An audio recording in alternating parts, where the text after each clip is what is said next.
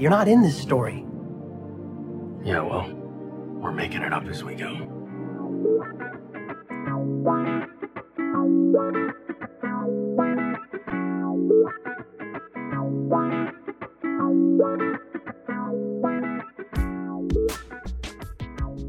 Hello and welcome to Making It Up As We Go, a Destiel fan fiction anthology podcast. I'm your host and reader, Nerdy Nerdenstein. The story is ours now. You can't have it back. Please be warned that the stories featured can and will contain explicit sexual content and is not intended for young audiences.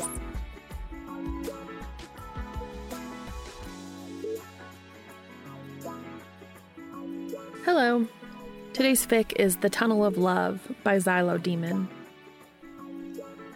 The rating for this fic is explicit. The pertinent tags for this fic include Case Fic, Hunter Castiel, Getting Together, First Time, Blowjobs.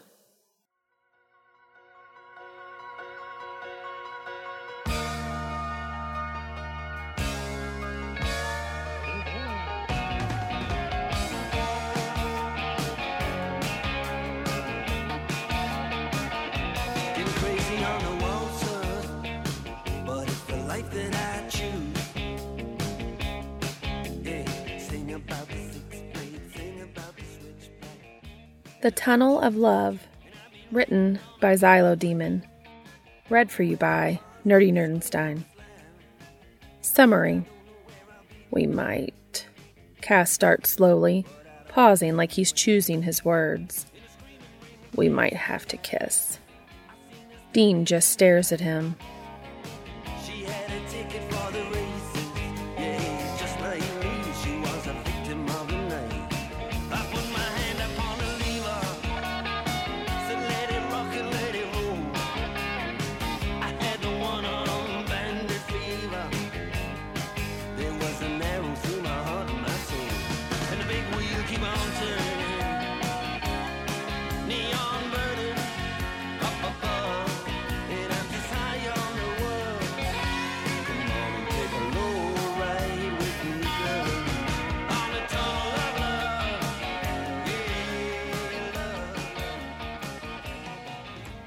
About three months after the darkness is defeated, life at the bunker starts to settle into a routine.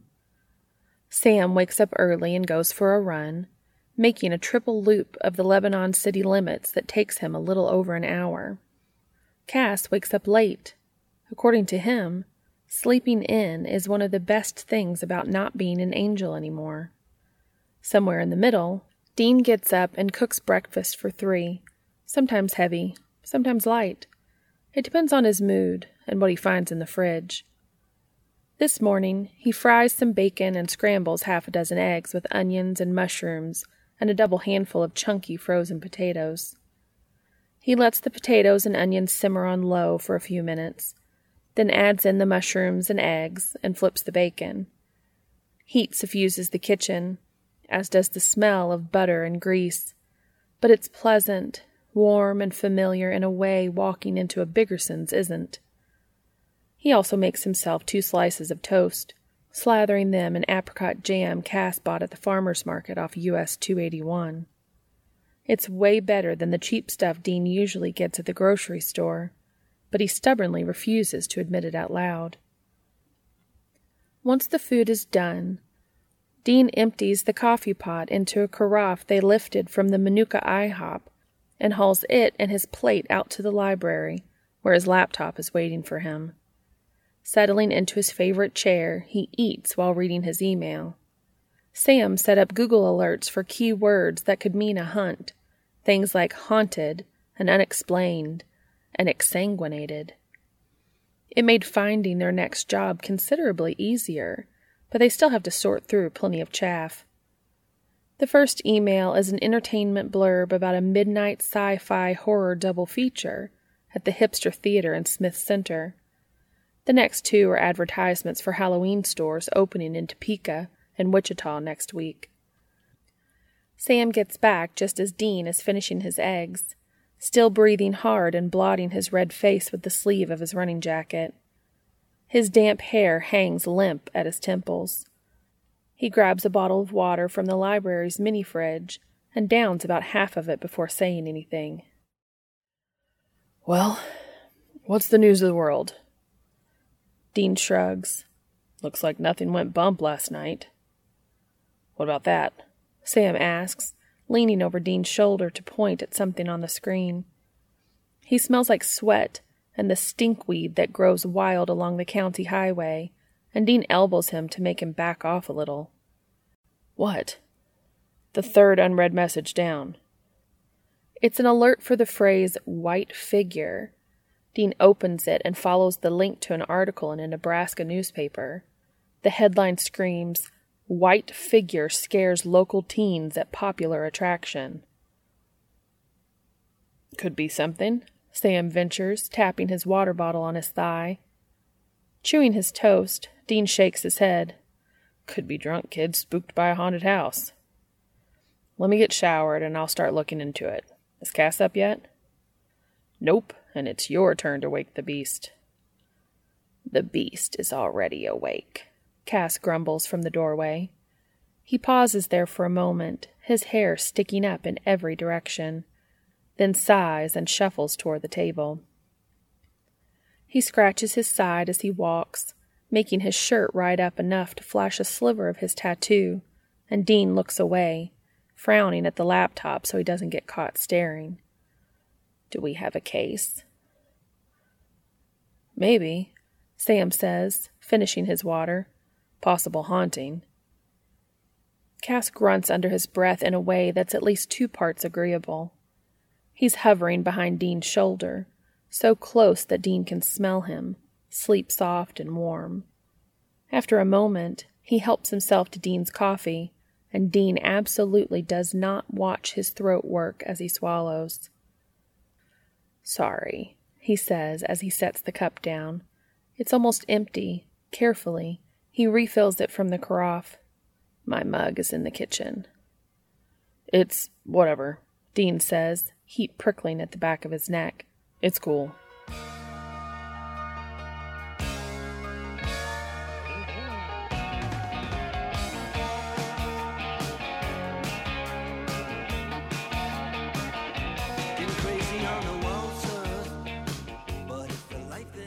All right, Dean says, drumming his fingers on the table. What have we got? Okay, Grand Island Family Fun Fair, Sam says without looking up from his tablet. It opened about a hundred years ago, a few miles up the road from where it is now. Sounds like it was more of a circus back then. It had trained animals and a sideshow, like fire eaters and sword swallowers, that kind of thing. It moved to its current location in the late 40s and it ditched the Ripley's Believe It or Not stuff for games and carnival rides. He taps the tablet, scrolling down the page. A freak tornado storm destroyed half the place in the 80s. Took them about a year to rebuild it. Anything weird? Dean asks. Wacko deaths? A real mummy in the haunted house? Nothing so far. Its official website is pretty generic, and its Wikipedia article is just a stub. What about those kids? Dean glances at the article open on the laptop. Um, Archie Wright and Michelle Ruiz, both 16. They both took a ride on some sappy, couples only love boat thing. About ten minutes in, a white figure floated up through the bottom of the boat and started screaming at them. I've found five similar accounts, Cass says, his knee bumping Dean's under the table. He has his own coffee now. He's using his favorite mug a huge thing shaped like Felix the cat's head. It has pointy ears and round, bugged out eyes that make Dean feel like he's being watched. Newspaper accounts or Ghost Facer's message board stuff? Four are from newspaper articles. The fifth is from a woman's personal blog. Cass replies. He pops a piece of bacon into his mouth, licking the grease off his thumb in a way that makes Dean shiver. Charlene Jackson visited this tunnel of love with her husband on their 10th anniversary. Evidently, they were recreating their first date. How romantic, Dean snorts. These accounts are nearly identical to yours, Cass continues. About midway through the ride, a white figure appeared out of nowhere and began verbally abusing them. Yeah, that sounds like something, Sam says, setting his tablet aside. Dean sighs. Great. They just got in from a job the night before last, a werewolf gig that dragged on for a week and left all of them pretty banged up. Dean's shoulder still aches from getting tossed into a concrete wall. And here I was dreaming of three full days off. Grand Island is only two hours from here. It'll keep till tomorrow, Sam offers. No, Dean says, shaking his head. He'd love another day, but now that a real case is on the table, he won't be able to settle until they're on the road. I'd rather just rip the band aid off. Let's shoot for downstairs in two hours. We can get lunch in Grand Island and grab a motel before we hit up the carnival. Yeah, sing about the sixth grade, sing about the switchback, and a torture tattoo. And I've been riding on a ghost train where the cars they scream and slam, and I don't know where I'll be tonight. According to the pictures Sam found online, the Fun Fair's Love Tunnel is a boat ride on a fake river. So Dean packs double the usual amount of clothes. He practically has to sit on his bag to zip it, and the extra weight makes it heavy enough to pull on his sore shoulder. But he's learned not to gamble with hunts involving water. He's taken too many accidental swims over the years. The only thing worse than walking around in wet jeans is driving home in jeans that are faintly damp and smell like the bottom of a sewer. Once he's all packed, he flips off the lights and backs out of his room, pulling the door closed as he goes. As he turns around, he bumps into Cass, who is staring down at his phone in the middle of the hallway. In his underwear. Sorry, he says. Dean doesn't really hear him. He's too busy staring, taking in the broad set of his shoulders and the thick curve of his thighs. The hair on his legs is sparser above his knees. He has a scratch on his side, a long and narrow line that follows the arch of his ribs, tapering off just above his tattoo. It's faded and scabbed now, some four days after that bastard werewolf gave it to him. But Dean had been quietly hysterical when it happened. He'd washed it and poured vodka over it with clumsy, shaking fingers. Cass hunting with them had been both a blessing and a curse. Dean likes having him around all the time. He likes knowing where Cass is, but he also worries a lot. He hates seeing Cass hurt. He hates watching Cass bleed. I was just texting Claire, Cass continues. Dean takes a step back and clears his throat. Is she okay? Yes, Jody is hunting something she believes is a witch. Claire sent me a picture of some Latin text they were unable to translate. Well, if they need anything, tell them to call. Dean says. Cass has another scratch on the side of his neck, a thinner line that stretches from his jaw to his ear. Dean studies it for a second before adding, Why aren't you dressed? We're out of here in 45. Oh, Cass says, looking down at himself and then back up at Dean. My clothes are still in the dryer. I was just going down to get them. Don't worry, I will be ready in 45. He touches Dean's arm as he passes, his fingers just skimming the bend of Dean's elbow.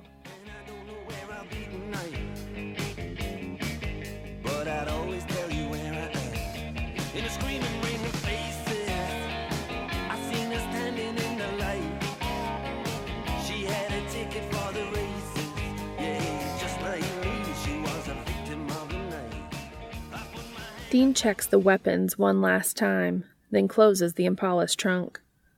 Hey, he says to Sam, his voice echoing around the garage. Where's Cass? Sam pauses with the beer cooler loaded halfway in the back seat, one end still balanced on his thigh.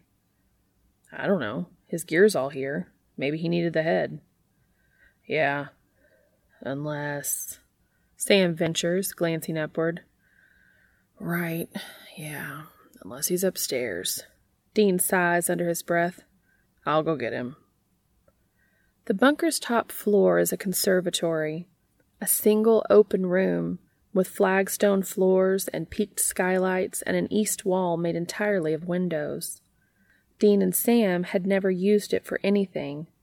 In fact, Dean had almost forgotten it was even there. But within a week of moving in permanently, Cass started filling it with plants. He swept out the dust and dragged all the broken furniture down to the basement. And now he spends hours up there when they're not on a job, pruning and watering and repotting. He brings new plants home all the time, although it won't be long before he runs out of space. He already has so many that when he leaves the door open, the green, earthy smell of them greets Dean at the bottom of the stairs. At first, Cass is just a dark shape in the glare from the windows. Once Dean's eyes adjust, he finds Cass crouched over a plastic bucket, filling his stash of brightly colored glass watering bulbs. Silently, Dean watches him. A warm, careful feeling blooms in his chest, achy and buttery and soft, just beneath his ribs. He can't quite breathe. You know, he says finally, the words slow to leave his throat. If you just left those things in, you wouldn't have to come up here every day with a watering can. Coming up here every day is the point, Cass says mildly. Leaning over, he nestles a red bulb in the closest plant, spearing its straw end into the soil. The water inside it makes a soft glugging sound. I enjoy tending to them. I enjoy helping them grow. He sets a yellow bulb in the next plant, his hand brushing over a leaf as he pulls away, two fingers skimming the curve of it, and for the thousandth time, Dean almost asks him why he decided to fall. Cass had been unwilling to talk about it right after it happened, so Dean had let it go. All he knows is that Cass made a choice. Heaven gave Cass an ultimatum, and Cass walked away. I'm almost done, Cass says. Don't worry about it. Ten more minutes ain't going to ruin our whole day. Cass catches Dean's wrist his wet thumb sliding over Dean's pulse as he pushes a turquoise bulb into Dean's hand. It'll be five minutes if you help me. Down in the garage, Sam lays on the horn, but Dean nods and says, Yeah, okay.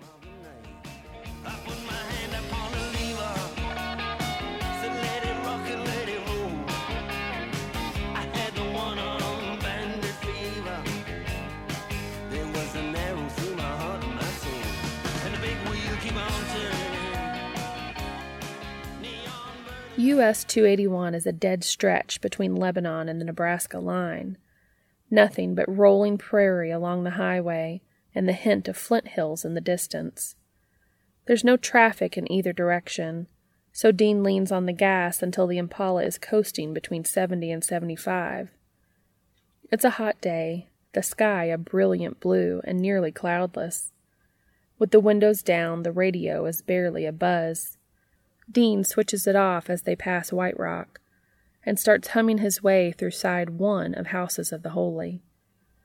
Cass is sitting shotgun. It's apparently his turn. He and Sam have worked out some kind of rota that Dean doesn't understand because it doesn't seem to have a pattern. He has a book in his lap. It looks about 500 years old, and he's holding it with both hands so the wind doesn't flap the pages like it's flapping the collar of his shirt. He's due for a haircut. The hair behind his ears is starting to curl. You're going to get carsick, Dean tells him, frowning in the rear view as Sam knees the back of his seat. Sam is looking at something on his phone, his face blue white in the screen's glow. Last time you read in the car, you puked. Cass turned a page. That road was very bumpy. What are you reading? Don Quixote. Cass closes the book around his finger and shifts sideways, leaning his back against the door and folding one leg on the seat. In Spanish. Why? It's a great work of literature. No, I mean why in Spanish? Cass is silent for a few moments. Angels understand every language ever spoken on earth. I fell with that knowledge, but I'm afraid I'll lose it now that it's no longer instinctual. Besides, he adds, opening the book again, Cervantes wrote it in Spanish. The highway curves slightly through Hastings, and they hit a pocket of lunchtime traffic that makes Dean ease off the gas. Walmart looms on their left as they approach the lake, and Dean considers stopping on their way home to pick up more shells and butane and salt. Cass could probably use some new clothes. Dean took him shopping right after he fell, but his credit cards had been ready to break, so they'd stuck to the basics two pairs of jeans, a handful of shirts, a package each of socks and boxer briefs, a sturdy pair of boots. That was three months ago. They've been working at a pretty good clip since then, and hunting is hard on clothes. The shirt Cass is wearing now is blue and green plaid. It was one of the first things he'd tried on that day, and Dean's chest had ached watching him do it. He looked at himself sadly in the mirror, and his hands had been stiff as he straightened the collar and sleeves. Right after we moved into the bunker, Sammy found a whole bunch of books in one of the bedrooms novels in foreign languages Spanish, French, Italian, Russian. Dean clears his throat. We stashed them in the basement, but if you. They're yours if you want them. Thank you, Cass says, smiling. I think I'd like that. Neon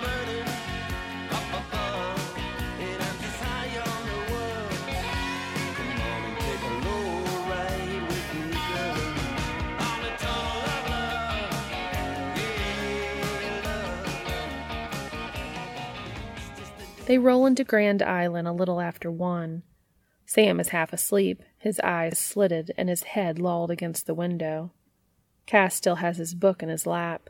Dean is starving.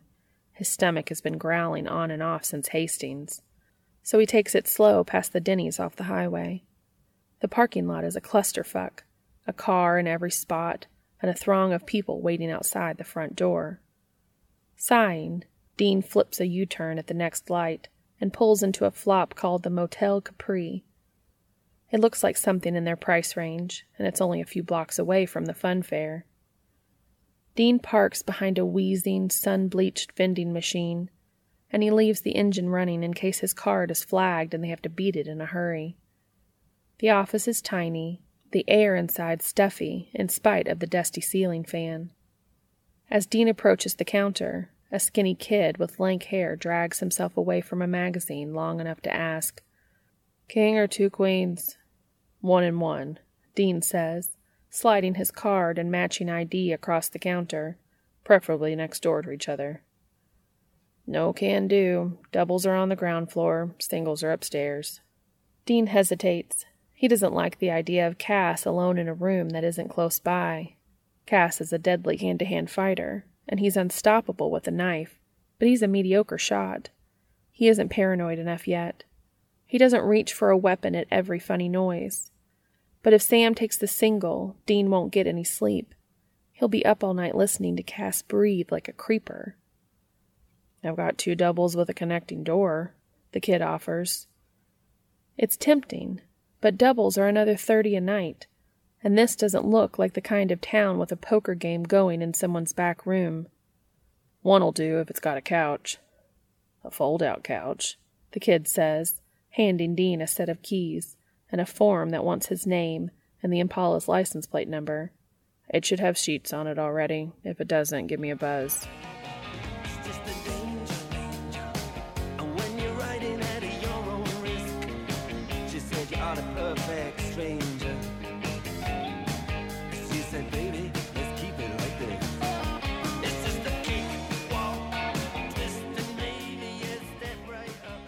Home sweet home.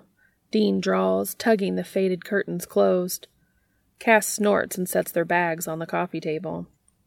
The room isn't bad, just dingy and kind of drab. Flowered wallpaper that's peeling where it meets the door frame, and colorless carpet that's balding along the beaten path. The stench of stale cigarette smoke covers everything like a blanket. The kitchen counter is the same off beige formica as the table. Both have weird smudges in places, greasy looking spots that suggest housekeeping buffs out any scratches and burns with tan shoe polish. Once the beer and bottled water have been loaded into the fridge, Dean sits at the table, where his laptop is still trying to find the motel's Wi Fi. After a moment, a pop up informs him that he entered the wrong password. He types it in again, slower this time, then leans back, toying with a complimentary matchbook while he waits. His chair creaks. Behind him, Cass is muttering in Enochian as he digs through the gear. They're pretty low on salt rounds. He's probably looking for the reloading press. Dean's shoulder is stiff from the two hour drive. He stretches his arm over his head, but that only makes it worse, turning a slight twinge into a dull ache. Sighing, he rolls it a little. He hears Cass come up behind him, but he still jumps when Cass's hand settles at the curve of his neck. Are you still sore? Cass asks. Yeah, kinda. You need a heating pad. Dean huffs and tosses the matchbook on the table. Heating pads are for old people. Heating pads are for anyone with physically strenuous jobs, Cass counters. I bought one a few weeks ago and I don't regret it. Dean opens his mouth to say, maybe, but Cass starts massaging his shoulder, pressing the heel of his hand right where everything is tense and tight, and Dean makes a low, thin noise instead. Cass kneads Dean's shoulder with his fingers, then finds a knot with his thumb and rubs it until it eases. Dean drops his head, biting the inside of his cheek so that he doesn't embarrass himself by moaning. It feels so good to be touched like this, to have Cass touching him like this. Cass murmurs something under his breath and rests his other hand at the side of Dean's neck.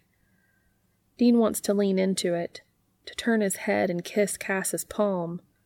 He's almost certain Cass would let him, but that's a scarier idea than Cass pushing him away. The door rattles. Cass gives Dean's shoulder another soft squeeze, then brushes his fingers through Dean's hair and heads into the kitchen. Beer. Yeah, Dean says, voice thick. Taking a breath, he twists around in his chair to greet Sam as he comes in. What's for lunch? Sam pulls a face. McDonald's, he says apologetically. Come on, dude, really? It was that or Chick fil A, lesser of evils. Whatever, Dean says, rolling his eyes. Just hand it over. I'm so hungry I'll eat anything. Sam drops a bag beside Dean's laptop and passes another one to Cass, then sits down across from Dean and unwraps an incredibly sad looking chicken sandwich. He leans his arm on the table and it wobbles to one side. Dean peers inside his bag, which smells like a Big Mac and chicken nuggets. He starts with his fries because he figures they'll disappoint him less. So, he says, chewing loudly for Sam's benefit, we might have a problem. When don't we have a problem? Dean can't argue with that, so he washes his fries down with some beer and continues. What's our end here? We can't play feds without a body, not unless we want to tell them the X Files are real. We can't apply for jobs, I mean, we're a little old to run away with the circus. Visitors, Cass says. He's lounging against the counter, his feet crossed at the ankle, and his beer and burger waiting at his elbow. We'll have to go in as visitors. Yeah, okay. Three grown men hanging out at an outdoor plucky penny whistles. That's not creepy at all. Cass drains his beer, then sets the bottle on the counter and walks over to the table. I doubt anyone will notice, he says, reaching for the laptop over Dean's shoulder. The Funfair's website is up on the screen. He clicks the photo album link and opens a panorama shot taken just outside the front gate. He rests his other hand on Dean's back while the image loads, and Dean relaxes into it before he realizes what he's doing. This place is similar to a county fair. Aside from games and rides, it has food stalls, craft vendors, and livestock showings. I imagine all sorts of people will be there. I guess, Dean says. The photo shows a crowd that spans all ages, but nearly everyone over 30 is wearing a fanny pack or carrying a large bag, which makes Dean think they're parents. We can try it. Well, you guys have fun, Sam says, standing. He snags his fries and the other laptop and slinks towards the door. If you need me, I'll be at the Hall of Records, or the Historical Society, or the library. Coward, Dean accuses, but Sam just shuts the door without looking back. I take it he's still afraid of clowns. Cass asks, his mouth twitching. Dean shakes his head. I don't know where I went wrong.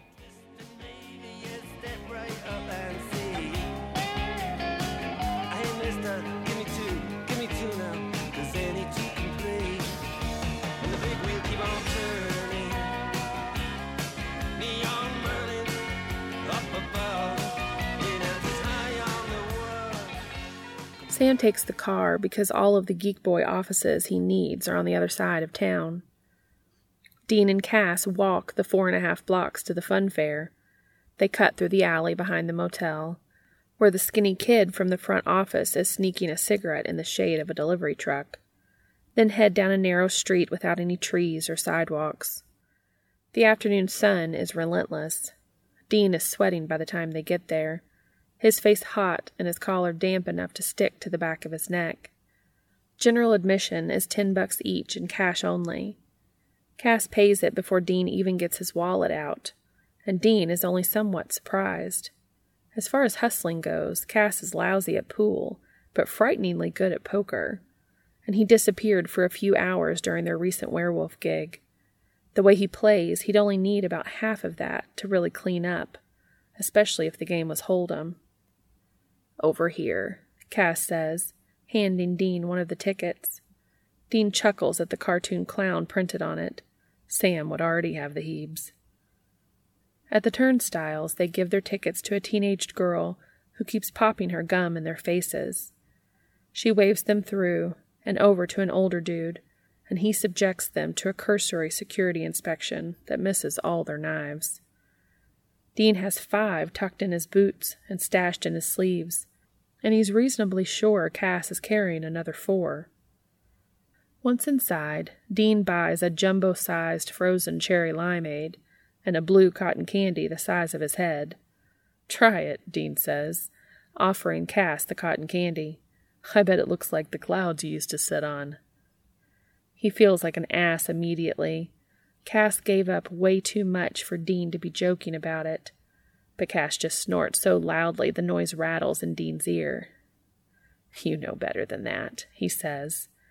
He pops a penny sized piece of cotton candy in his mouth, then wrinkles his nose like it isn't the best stuff on earth. I've always found it strange how that sort of imagery became associated with angels. Didn't you tell me the Bible's wrong more than it's right? It's not in the Bible, Cass insists, pinching another piece of cotton candy between his fingers. Dean shrugs. He wouldn't know. Revelations is the only part of the Bible he's read. An angel of the Lord appeared to them. Cass quotes, his voice a low rumble that Dean feels behind his ears and at the back of his neck. And the glory of the Lord shone around them, and they were terrified. Pausing, he sucks a fleck of cotton candy off his thumb. I believe it was Renaissance painters who turned angels into fat babies sitting on clouds.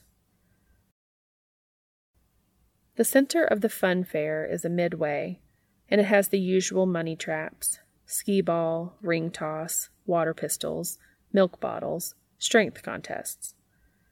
The booths are a neon nightmare, each one framed in chaser bulbs that flash in red and yellow and green. Behind them, a siren blares to announce a winner. A toddler running with stuffed penguin twice her size bumps Dean's leg. She stumbles back a few steps, then darts off in the other direction. These games appear to be rigged, Cass says, loud enough that the guy barking for the beanbag toss shoots him a dirty look. That's the whole point, Dean says. Cass considers that for a few seconds, and then leans down to help himself to some cherry limeade. Instead of taking the cup, he steadies it by holding Dean's wrist. As he straightens, he licks his lips and asks, Why do people play? Well, it's, um, it's fun, Dean says, heat crowding up under his jaw. Turning, he herds Cass towards the Ferris wheel, where presumably the other rides are. And the buy in is usually cheap, so people don't really care that they're getting fleeced. By the time they reach the Tunnel of Love, the cherry limeade is gone, and Cass's mouth and fingers are faintly blue from all the cotton candy he's stolen. Both of them are sweaty, and their jeans are dusty halfway to their knees. Dean ditches his cup in an overflowing trash can buzzing with flies, then gestures Cass toward a tree so they can survey the scene without making their sunburns worse. Being in the shade is only marginally cooler. Dean leans back against the tree and wipes his wet hairline with his sleeve. The ride's entrance is a red concrete arch with Tunnel of Love stenciled on it in dingy white. There are about a dozen couples in line. Two look like they're in their early twenties, but the rest of them are probably still in high school. All of them are cuddling or holding hands. The whole area smells vaguely of stale, chlorinated water. Cass narrows his eyes. I don't see the romance. All that crap's inside, Dean explains. Hearts, flowers, cupids. I bet it looks like a Valentine's Day sale at a Hallmark store in there. Valentine's Day is a human thing I doubt I'll ever understand. Cass says, watching as another couple joins the line. Saint Valentine was stoned and beheaded. Yeah, but he's the patron saint of love. He's the patron saint of beekeepers and plague, also marriage, but marriage has traditionally had very little to do with love. Dean shrugs. He keeps a St. Christopher medal in the Impala's glove box because Bobby gave it to him.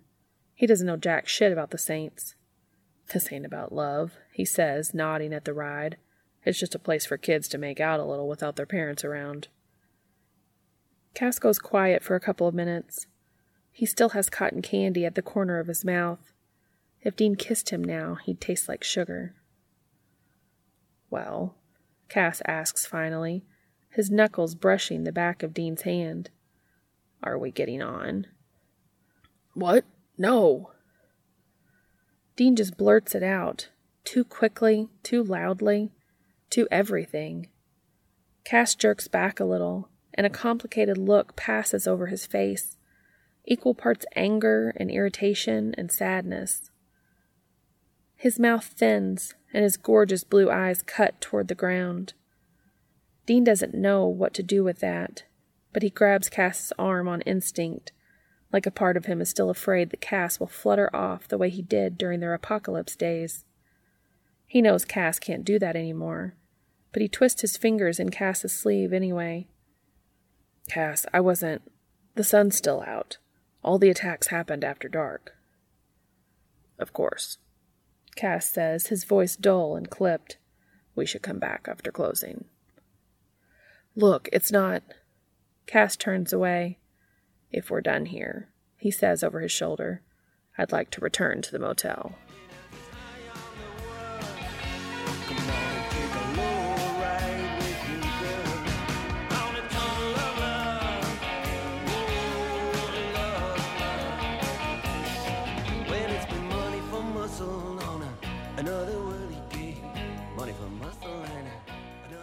Dean grabs the first shower when they get back to the motel. He offers it to Cass, but Cass just grunts and gestures for Dean to go ahead without looking up from his phone. Dean has carnival dust on his hands and face. In his hair, too, judging by the way his scalp is itching. He cranks the water up until it's hot enough to flush his skin pink, hissing when it hits the slightly sunburned patch on the back of his neck. He stands under the spray for a few minutes, too wrung out and tired to do anything else. He watches the water swirl down the drain as the heat soothes the ache in his sore shoulder. He's always been a glutton for punishment, so he replays the tunnel of love conversation in his head while he soaps his body and shampoos his hair.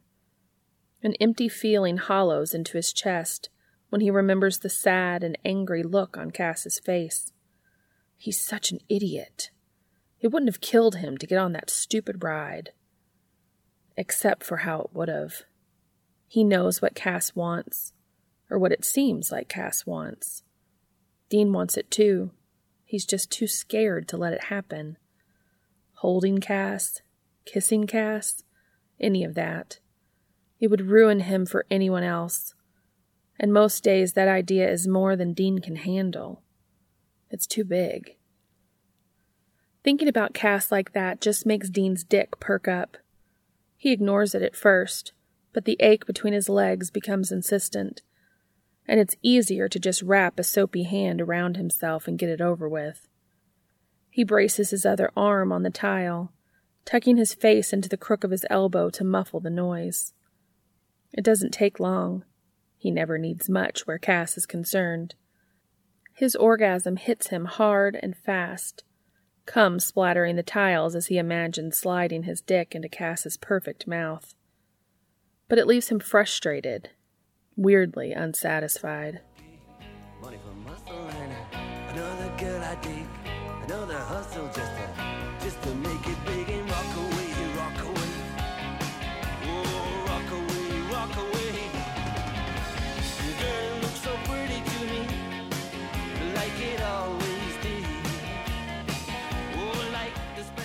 Cass ducks into the shower as soon as Dean is clear of it, disappearing into the steam cloud escaping the bathroom without a word. He shuts the door pointedly. Dean stares at it for a full minute, then sighs and digs up some clean clothes. Once he's dressed, he sits on the edge of his bed and sends Sam a series of increasingly threatening texts regarding the condition of his car and acceptable dinner options. If he ends up with another Big Mac, he's probably going to shoot somebody. The door rattles just as Dean is explaining, in explicit detail, how he's going to shave Sam's head while he's sleeping. A moment later, Sam comes in looking windblown and carrying a grease spotted bag that smells like burritos. He also has a stack of papers tucked under his arm. Anything in there for me? Dean asks sweetly. Sam stares at him for a few seconds, dead eyed, then pulls a burrito out of the bag and tosses it over. Double steak, asshole. Awesome, Dean says, holding it up to his nose so he can smell it through the foil. What'd you find out in Dorkland? The Historical Society didn't have much on the fun fair, just a few brownie shots from its early days. Sam grabs two beers from the fridge. He hands one to Dean before sitting down at the table and opening his. They've published a local history pamphlet, but the paragraph about the fun fair is almost the same as the blurb on its website. What about the land? Sam shrugs. Not much to tell. Arthur Mack started it in 1912 on his own land, part of his family farm. By 1946, one of his grandsons owned it. He wanted to expand it, so he bought the current site from the city. As far as I can tell, there was nothing there before that. It was just unincorporated land the city didn't need. So, nothing? Dean asks, licking guacamole off his fingers. No Civil War battles or double secret unmarked graves? Nope. Someone must have died at the fun fair, Cass says, stepping out of the bathroom with a towel slung around his hips. Sam takes a bite of his burrito, nodding as he chews and swallows. That's what I'm thinking. A death on the property, probably on the Tunnel of Love. Cass's hair is still wet, water dripping down his neck and pooling in the dip of his throat. Dean watches him as he walks over to the couch, transfixed by the warding tattoo on his side and the anti possession tattoo between his shoulder blades. Dean wants to touch that skin, kiss it. He wants to find out what it would feel like under his fingers, taste like under his tongue. Anything, um, anything like that? Just one, Sam says, reaching for his beer. An old dude carked it on the tilt-a-whirl back in the 70s, but it's probably not our guy. Why would he turn up 40 years later to haunt a different ride? Yeah. Cass slips back into the bathroom with a handful of clothes, and Sam lobs a balled up napkin at Dean's head. Dude, are you okay? You seem kind of spaced. What? Oh, yeah, Dean says, snapping back to reality so fast he nearly shakes himself like a wet dog. He coughs a little and rubs his chest. Burrito went down the wrong way, is all. He clears his throat to sell it, then points at the papers waiting on the table. What's all that? Death records from 2005 to 2010. The first sighting was in 2010, so I figure whoever this is bid it right around then. Sam shuffles through the papers for a few seconds, then sets a couple aside. I've also printed out the five accounts, since they're as close to witness statements as we're going to get. It's been bothering Dean that they can't talk to the witnesses, but there's nothing they can do about it. The fun fair is a tourist trap. Of the ten people who have seen this thing, only four live locally, and they're all under 18. Cass had suggested fronting as paranormal historians, telling them they were writing a book on Nebraska's ghosts.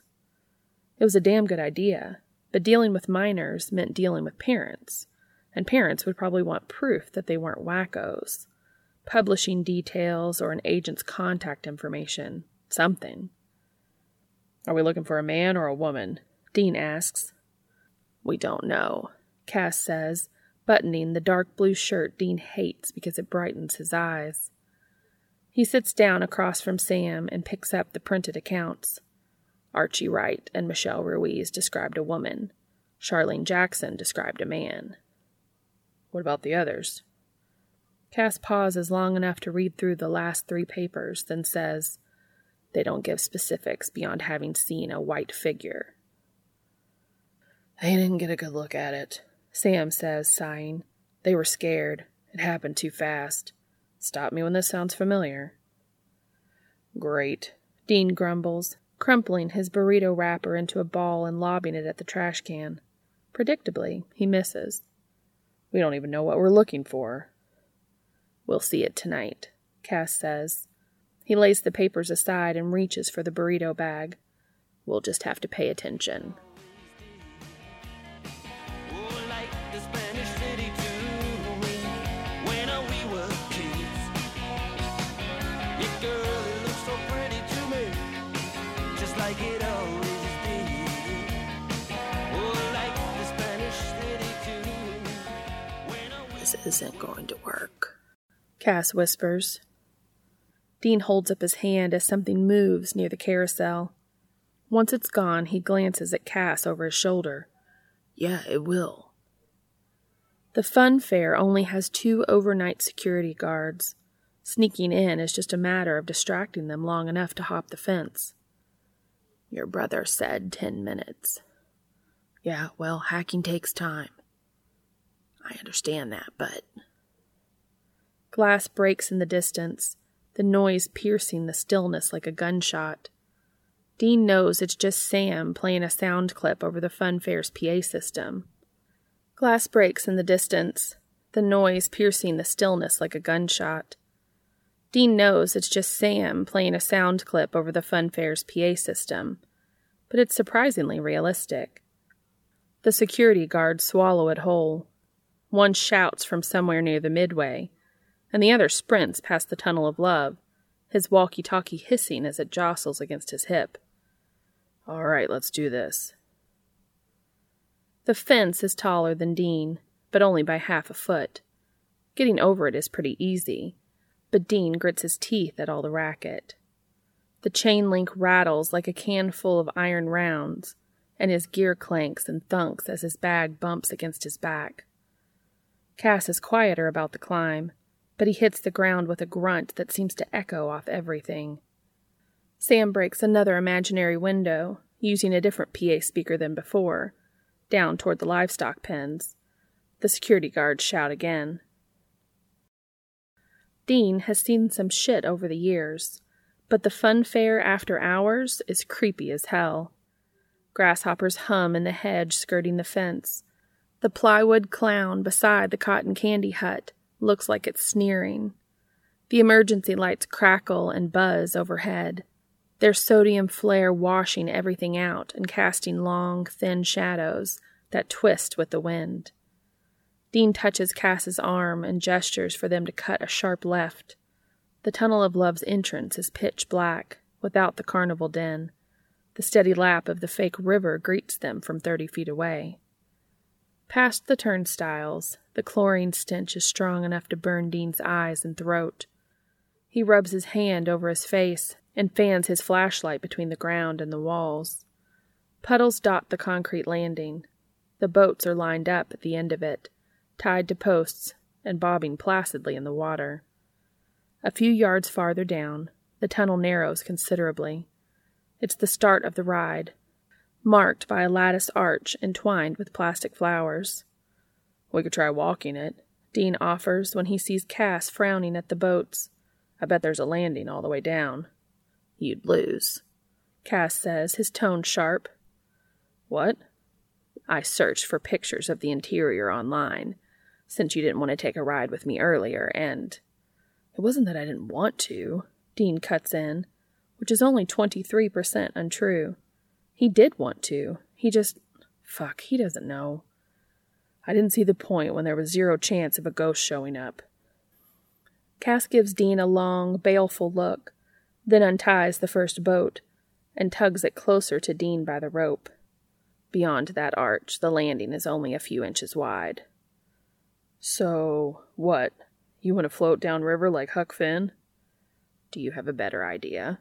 Cass asks, cocking his head to the side. We could swim if you think that would be easier. Dean throws up his hands. Okay, okay, just get in the boat. Without the ride's current, they have to drag themselves along by grabbing onto the frilly scenery and pulling. It's not the most ridiculous thing Dean's done for a hunt. The teddy bear doctor thing wins that award. But it's pretty damn close. The boat is a tiny fiberglass thing. It isn't very heavy, but it's awkward to move. And about five minutes in, Dean's bum shoulder catches fire, pain flailing into his arm. The back of his neck breaks out into a sweat, itchy where it beads at his hairline. Beside him, Cass is breathing in a way that's really fucking distracting. Dean zones out for a few minutes, too busy imagining what Cass would sound like in bed if his voice would get rougher, if he'd moan Dean's name, if he'd breathe like that against Dean's skin. He only snaps out of it because Cass elbows him and says, Wait, stop. What? Oh. Dean clears his throat. Is this. You think this is the middle? More or less. Cass says. He sweeps his flashlight around in a slow arc, pausing on a group of cement cupids clustered around a waterfall of fake roses. I still don't see the romance. Maybe there's music when the ride is going, Dean says, but Cass just scoffs under his breath and passes him a shotgun. Out of habit, Dean checks it for shells before he rests it in his lap. So, I guess we just sit here until Casper shows up? I guess.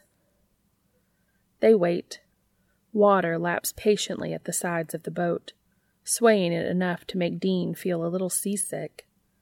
The seat really isn't large enough for two grown men, so Dean is pressed against Cass from shoulder to knee. Something is dripping farther downriver, the sound muffled by distance and as steady as a leaking faucet. Dean flexes his hands. They feel scraped and raw from all the plaster hearts and wicker vases he's touched. We might. Cass starts slowly, pausing like he's choosing his words. We might have to kiss. Dean just stares at him. Charlene Johnson, she was kissing her husband when the ghost attacked. Okay, sure, Dean says, his face hot and his voice curling in on itself. But the others, those accounts didn't mention kissing. Unsurprising when you consider they were all teenagers. If they came here to make out behind their parents' backs, they're not going to confess to a newspaper their parents read. Dean rubs a hand over his face. He. Fuck, it makes sense. All right, yeah, we, um, we can try it. Cass hesitates for a second, and then leans in and brushes their mouths together. It's soft and sweet, and Dean clenches his fists in his lap so he doesn't deepen it or encourage it, so he doesn't turn it into something that it isn't. Cass glances around when he pulls back, sighing under his breath. It didn't work. Well, you know, ghosts kind of keep to their own schedules. I suppose. Cass shifts a little, knocking his knee against Dean's and making the boat list to one side. Maybe we should try again. That's a terrible idea. But when Cass leans in again, Dean meets him halfway. It starts out the same as the first, just a careful catch of lips. But Cass lingers for a moment. He slides his hand up Dean's arm, pausing at Dean's shoulder, squeezing softly. Dean breathes out a noise and grabs a handful of Cass's shirt. He tugs Cass closer, even though he knows he shouldn't. Cass dips his head, pressing his mouth to Dean's jaw, and then the boat rocks violently to one side, bouncing in the water before crashing into the river's concrete bank. Fuck! Dean spits, scrambling for his shotgun. The ghost doesn't waste time with any more dramatics. She just rushes at Dean and starts screaming in his face. Get out! You have to get out of here! Cass shoots first, but apparently misses. A second later, Dean pops her right between the eyes. She dissipates with a puff of ash, but shouts at him again in a slower, deeper voice. You need to leave. Leave now. A wave of water erupts on Cass's side of the boat. Cass takes the brunt of it, but a good handful splatters across Dean's cheek and jaw.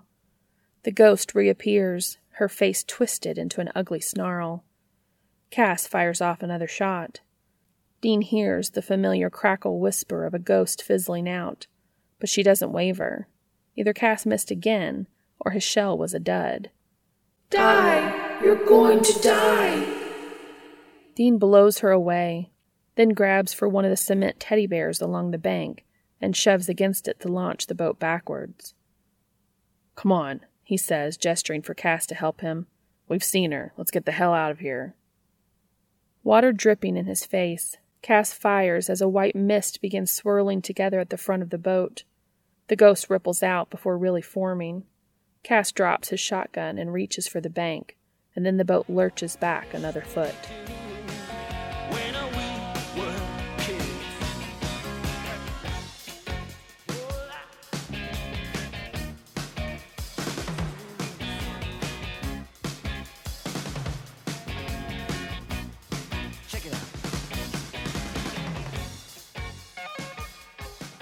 It's a chilly night in spite of the scorching afternoon heat.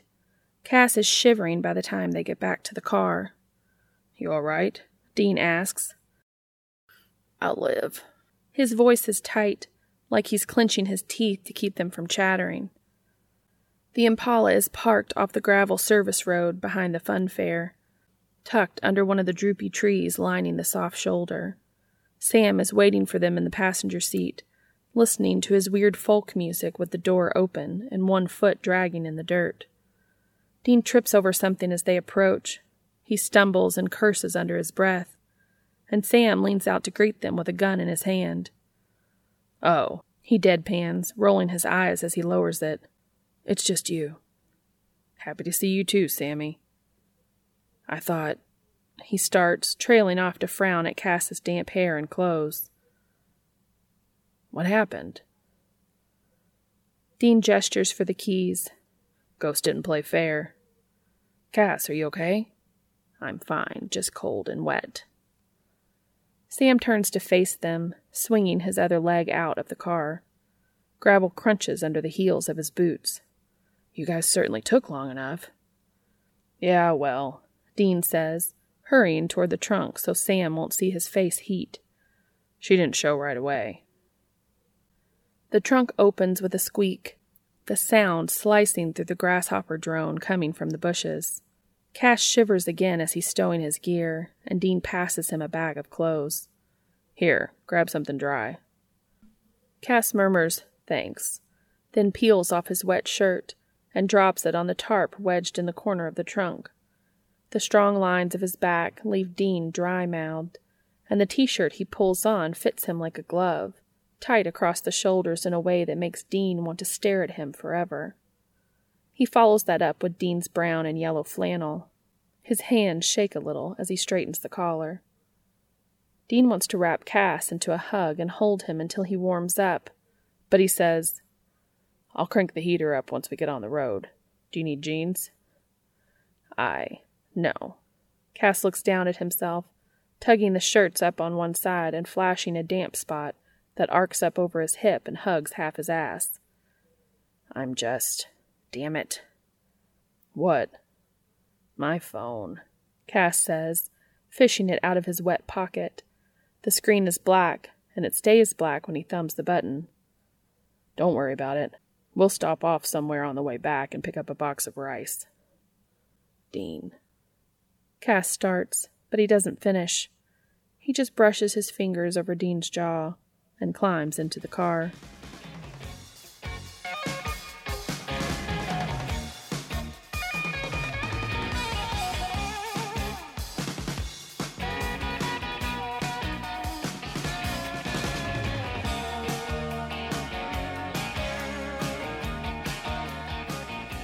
They don't get back to the motel until after one.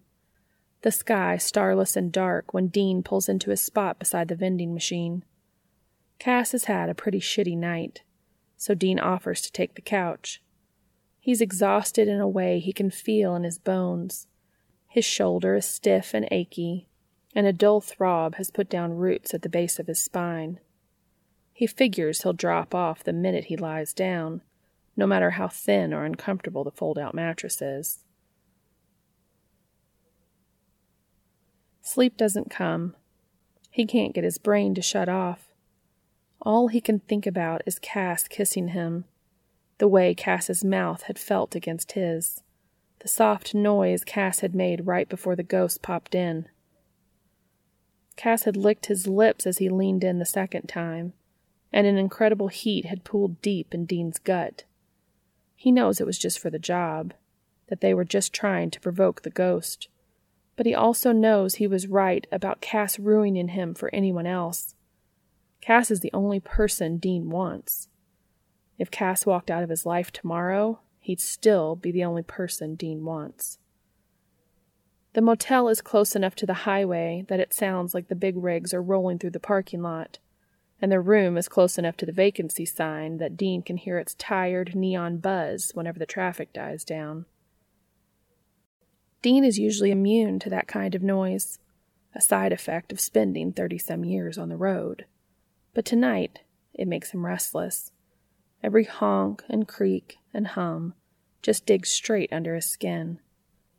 Dean rubs his eyes with the heels of his hands, then rolls onto his side with a sigh.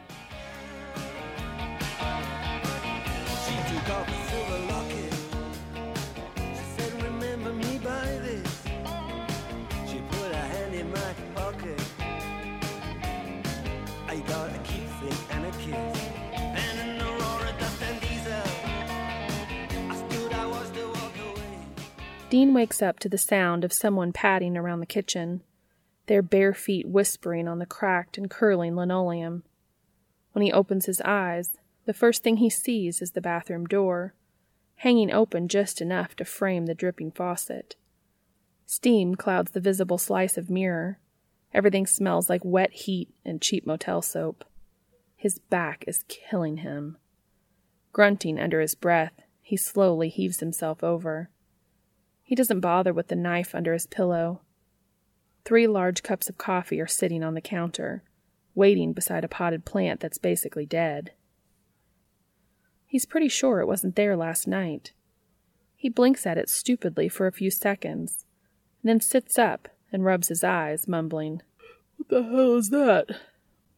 Around a yawn. It's an azalea, Cass says, coming out of the alcove that hides the kitchen sink, with a glass of water in his hand. His hair is shower damp. He is wearing a pair of gunmetal gray sweats and the t shirt Dean lent him. Heat curls in Dean's gut as he realizes Cass must have slept in it.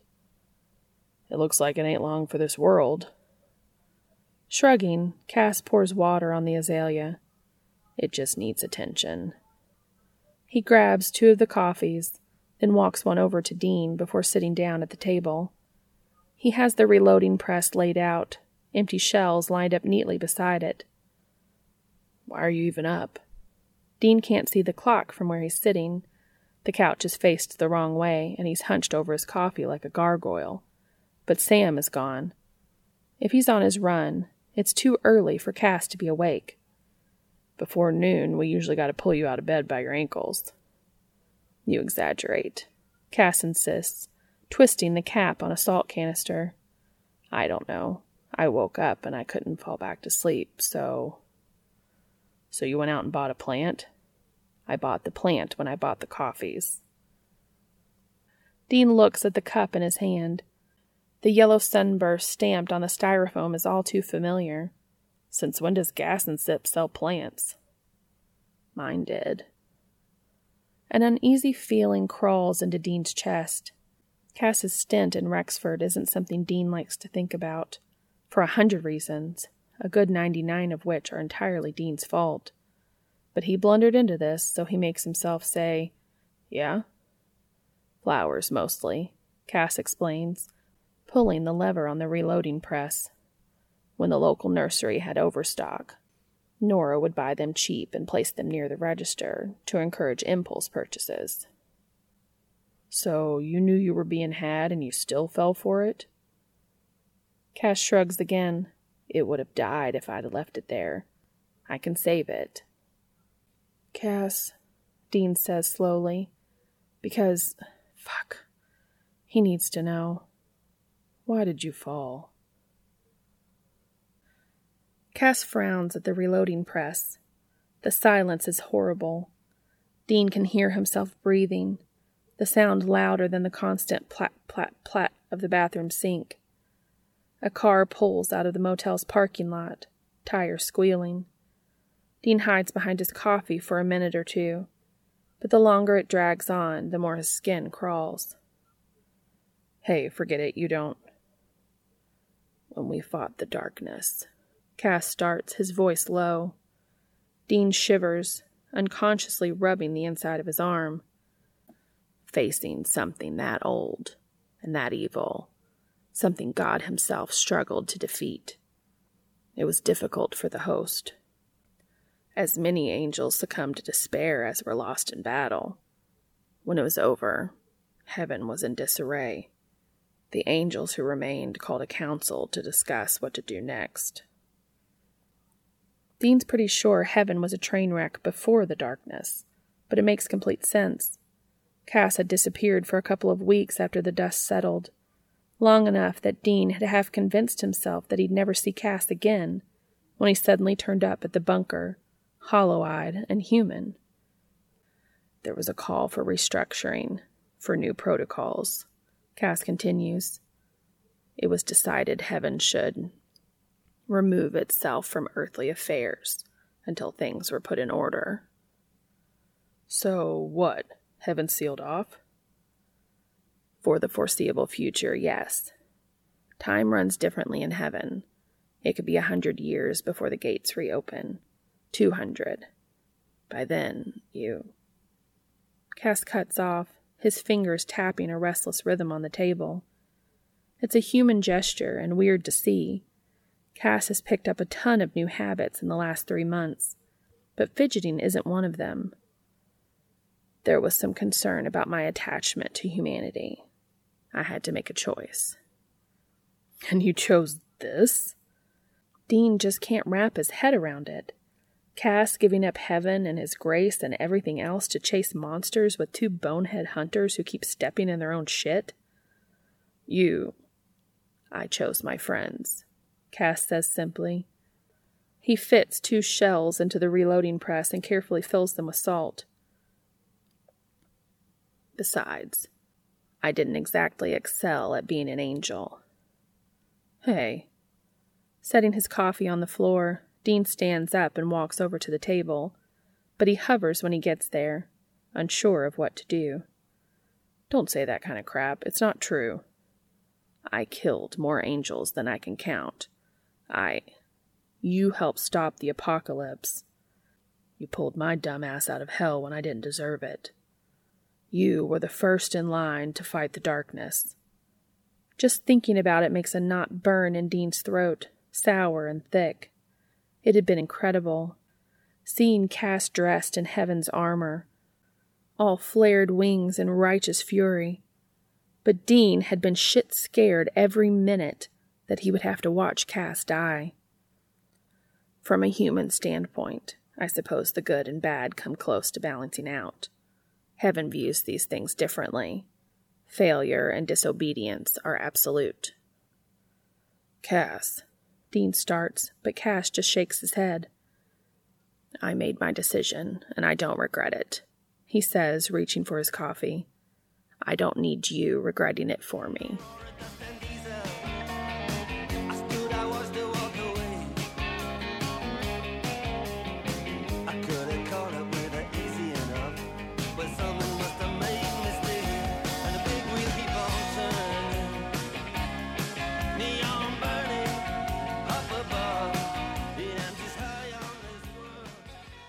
Okay, Sam says tiredly, his shoulders hunching. They've been at this for close to three hours, give or take a cheeseburger run. Dean can almost see Sam's temples throbbing.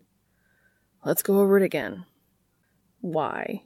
My version of events won't change. Dean snorts out a long, irritated sound. Dean. Cass starts, his eyes narrowing, but Sam waves him off before he gets going. A door slams upstairs, hard enough to rattle their windows. Cass's chair creaks. Grumbling under his breath, Dean starts unwrapping his burger, a real burger, with avocado and crispy bacon and cheese that isn't plastic. Just touching it makes his fingers greasy. As he's picking it up, Sam sighs and points at him, saying, You, go. It was a woman, Dean explains for what feels like the hundredth time. He takes a bite of his burger, chewing loudly to drown out Cass's frustrated huff. She was young, seventeen, eighteen, nineteen, somewhere in there. She had curly hair, he adds, twirling his finger above his own head. Big eyes, long face. Sam looks at Cass over his beer. Okay, now you. It was a young man, approximately twenty years old. He had short hair, wide set eyes, and a weak jaw. His clothes were casual. I don't know about clothes, Dean admits, fumbling for a napkin inside the burger bag. She was pretty misted out. From the waist down, she was only half there. He was fairly solid to the knees. Christ. Sam rubs his forehead. Are you sure you guys were even there together? You know, in the same place at the same time? Yes, Cass says. What were you doing before Casper showed up? Cass drinks his beer. Heat crawls up the back of Dean's neck. He puts his burger down and says, We weren't. We were sitting on the stupid boat in the dark. And the ghost just popped in out of nowhere? Yes, Cass says again, just as Dean grumbles, Yeah, around a mouthful of fries. Sam shakes his head at them and then reaches for the case notes, his wrist bumping the azalea. Cass moved it to the table for some reason. It looks ridiculous there, drooping quietly between Dean's gun and a pile of finished salt rounds.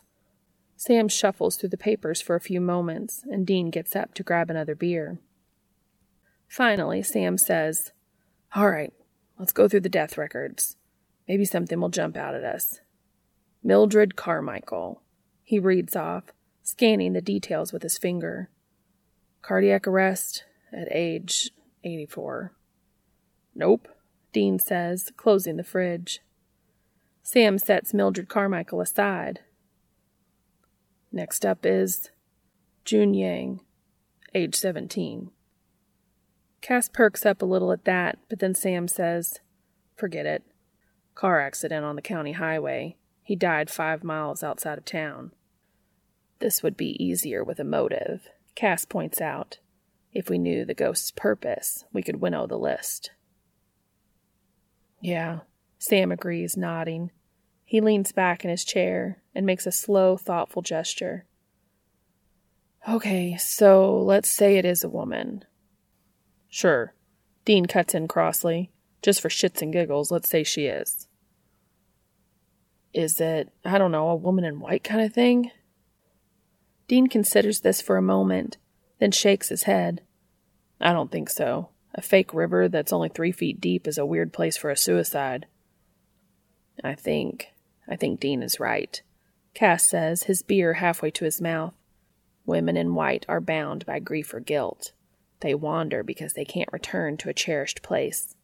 This ghost wasn't mourning. His behavior was territorial. Yeah, she kept telling us to leave. He also threatened us. Threats, Dean repeated, pacing beside the table. She said we were going to die. Maybe it's like. like. He snaps his fingers. Like a hookman deal. Some cranky bastard who doesn't like kids having a place to smooch. Cass waves him off. That implies someone in a protective role, a parent or a guardian. The ghost I saw died too young. The ghost you saw isn't the ghost I saw, and the ghost you saw died too young as well. Hey, Sam complains, holding up his hands. Come on, this isn't getting us anywhere. We're we need to get a better look at this ghost. We'll just have to go back tonight. A prickly feeling settles in Dean's gut anticipation mixed heavily with unease. Going back is a terrible idea. He doesn't need to spend another night pressed up against Cass in a tiny boat. He doesn't need Cass kissing him again. But, fuck, he wants it. Of course, Cass says mildly. We'll just have to go back.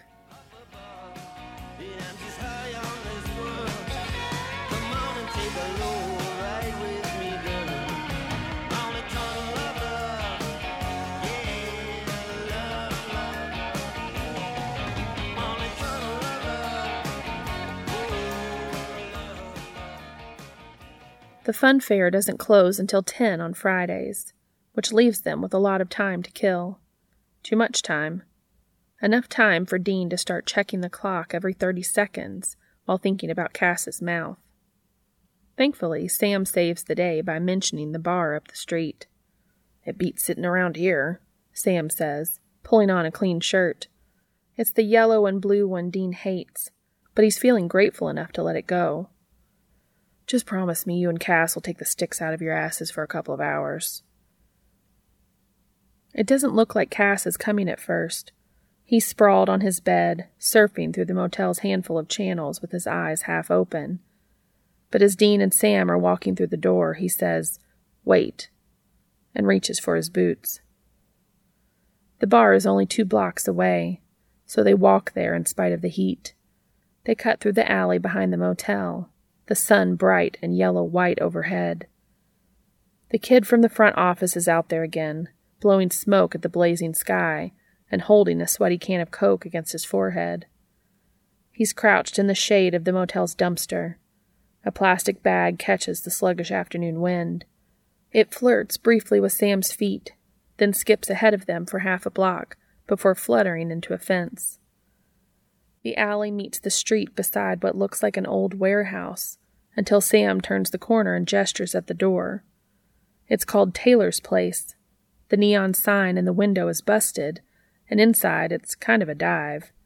Bad lighting, deep red carpet, dark wood paneling that's seen better days. They grab a high top near the fire exit and order three whiskeys that take ten minutes to arrive. Dean asks for a couple of ice cubes in his. He's been trying to take it easy on the hard stuff, now that the mark of Cain is gone. The ice will slow him down a little, and chewing on it will give him something to do with his mouth once the glass is empty. Happy hour hasn't started yet. The crowd is still pretty thin and mostly regulars. Older guys that probably drink the same thing every night and sit in the same chair. A baseball game is playing on the tiny TV behind the bar. It's the Royals against the Angels, Dean squints at it for a few minutes, but they're sitting too far back for him to really watch. Rattling the ice in his glass, he rambles about last year's World Series run and the recent Cueto trade. Once he veers into how much he hates the Cardinals, Sam wanders away, and Cass starts folding his cocktail napkin into a swan. Traitors, Dean accuses, his hand almost brushing Cass's back as he heads over to the dusty jukebox. He picks out two dollars worth of Creedence songs, then ducks into the john to slap some water on his face. The naked light bulb above his head flickers and pops as he wipes his hands on his jeans. He's fucking tired. He doesn't know when he finally conked out last night, or this morning, whatever, but the dull twinge behind his eyes is telling him he didn't get his full four hours. On his way out, he spots Sam at the bar, his stupid hair falling in his face as he leans closer to the woman beside him. She's gorgeous wide brown eyes, and dark hair that's done in tiny shoulder length braids. Dean detours past them just to be nosy. As he's approaching, she laughs at something Sam says and slides her hand up Sam's arm. Dean's pretty impressed until he gets close enough to overhear their conversation. No, we don't have a title for it yet. Sam smiles and rests his elbow on the bar. We want something that'll really grab people's attention, though. Haunted Nebraska, maybe. I should give you my brother's number, she says, her voice warm and bright. He's writing his dissertation on Great Plains urban legends. Dean shakes his head and keeps walking, muttering, What a dork, as he makes his way toward Cass. What happened? Cass asks. Nothing, just Sam being Sam. A pool table opens up in the corner. Dean nudges Cass's arm and nods that direction. Come on. I rack, you break. I hate pool. You don't hate it, Dean counters. As an angel, Cass had played like a shark, and he'd been smug as hell about it. You don't like that you're not good at it anymore.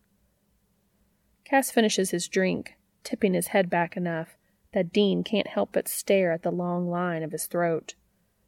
It's very frustrating. I understand the angles perfectly, but. Yeah, yeah, your clumsy monkey meat suit keeps flubbing the shots. I got news for you, buddy. Humans have to practice that kind of stuff. Me and Sammy are good because we've been playing since we were old enough to reach the table. Dean nudges Cass's arm again. Come on. It'll give us something to do while Columbo over there solves the case. Cass answers that with a flat, unimpressed look the kind of look that says he might still be a little sore about their earlier squabble. But he eventually slides off his stool and follows Dean to the other side of the bar. The game area is noisy and dark, cut off from everything by a hip wall and a couple of pinball machines.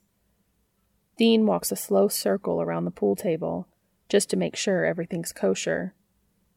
The felt has two worn patches, gray green and shiny in the poor light, one is hugging a corner pocket, and the other is just south of dead center, probably from drunks gouging down on sloppy breaks.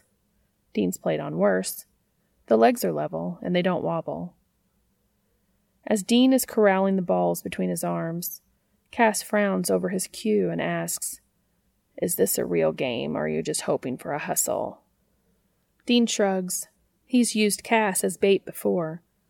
Cass is just average enough that beating him doesn't make Dean look too good up front. But this isn't the right kind of crowd. They'd have to come back later, after the old timers have been pushed out by college kids with more money than sense. If a sucker comes up, I ain't turn him away, but let's just play, yeah? Cass leans over the table, the neck of his tan Henley yawning away from his collarbone. His break is decent, he gets fairly good spread and manages to sink two balls. The jukebox clicks. After a beat of silence, the bar's shitty speakers start coughing up Run Through the Jungle. Dean hums along under his breath as he waits for Cass to decide on his next shot. Cass hesitates like he's weighing his options, then nods to himself and squares up behind the four. Wait, Dean says, tapping the side pocket with his knuckles. Go with the three. The four is an easier shot. Yeah, but you'll end up with the pearl locked behind those stripes. And then it's my turn. At which point you'll wipe the table with me. Cass asks dryly. Dean doesn't deny it. Lowballing Cass or letting him win isn't going to teach him anything. Hey, it's your game, he says, holding up his hands. Me? I'd take the three. Cass tilts his head one eyebrow quirked like he isn't quite buying what Dean is selling. Smiling, Dean starts humming again. On their left, one of the pinball machines clatters and dings. Cass walks around the table and lines up the three, his hands white knuckled on the cue. All right, in the side. Hey, Dean says, coming up behind him. He doesn't get too close, but he touches Cass's shoulder, right where it curves into his neck. You gotta relax. Drop your arm a little. If you're too tense, you'll just. It's all about flow. Let the shot happen. Dean, if this is the be the ball speech from that golf movie you keep making me watch, I'm. What? No, I'm just trying to help. He shouldn't have touched, because now he can't stop. He slides his hand down to Cass's elbow, tugging it until it's positioned the way he wants, and he taps Cass's waist with the other, nudging him closer to the table. Okay, you're good. Cass leans back before Dean can get out of his way, and half the blood in Dean's body rushes to his dick. Biting his lip, he drops his hands. This is exactly the kind of intimacy he tries to avoid. That he's always tried to avoid. Chances are, Cass would be a better marksman if Dean wasn't too cowardly to teach him the old fashioned way. If he could press up against Cass's back and wrap his arms around Cass's body and hold Cass's hands in his without completely losing his shit. The shot goes in clean. Cass looks pleased with himself when he straightens, and Dean makes himself smile. A server catches Dean's eye as Cass turns back to the table, and Dean gestures for a beer just so he'll have some place to put his hands. The seven or the three? Cass asks. You, um, the seven. It's a longer shot, but if you miss, I'll be in the weeds. Anything I make from there'll be slop. Cass starts lining up the seven. The jukebox clicks again, and then spits out the opening bars of Born on the Bayou. Dean's at Cass's back before he can stop himself, breathing Cass in as he palms Cass's hip. He traces the hem of Cass's Henley with his thumb. Ease over a little. Yeah, like that. That's perfect. You're perfect.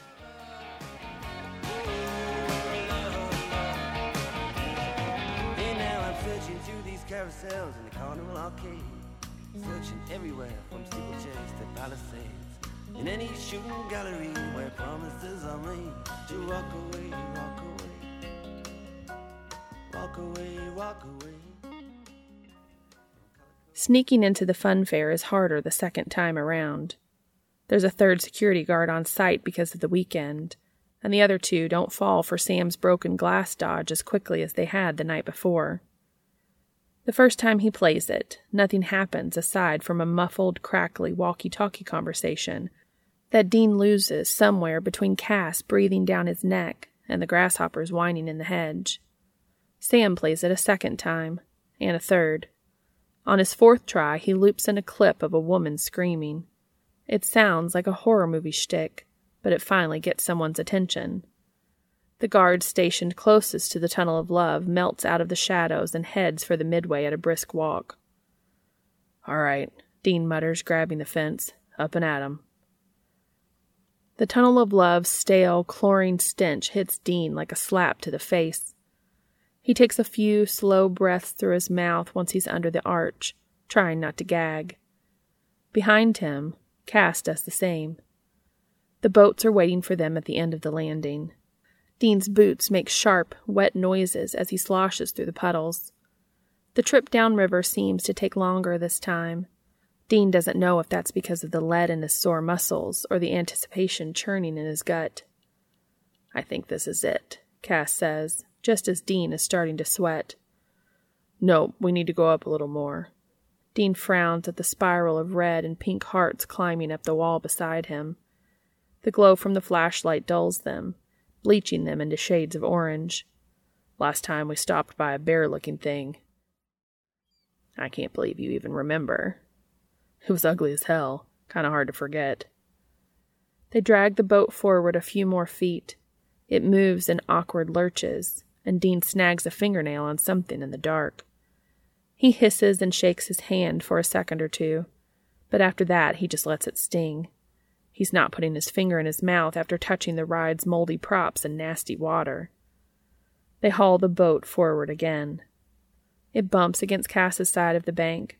Dean hears a quiet sloshing sound, and then Cass grumbles in Enochian, the harsh words rumbling around the tunnel like an earthquake. Dude, I'm pretty sure that wasn't polite. No, it wasn't. Their next heave brings them about a foot short of the cement teddy bear, and Dean says, Yeah, that's the lumpy son of a bitch. He digs a shotgun out of his bag and checks it for shells. He turns toward Cass as he's setting it in his lap, but Cass is already there, leaning into his space. Cass kisses his jaw and the corner of his mouth. Each touch is just a soft press of lips, but Dean closes his eyes, clenching his hands around his shotgun. Cass hesitates for a second and then tips his head and slots their mouths together just right. It's so good. A noise catches in Dean's throat, and he wraps his arm around Cass's shoulder, pulling him closer. Cass nudges the shotgun out of Dean's lap, then brings his hands up to Dean's face, cradling Dean's jaw. He strokes Dean's cheek with his thumb, and he pushes his tongue into Dean's mouth, filthy and slow, and Jesus Christ. There's no way they can pretend this is still for the job, but Dean isn't sure he cares right now. He doesn't want it to stop.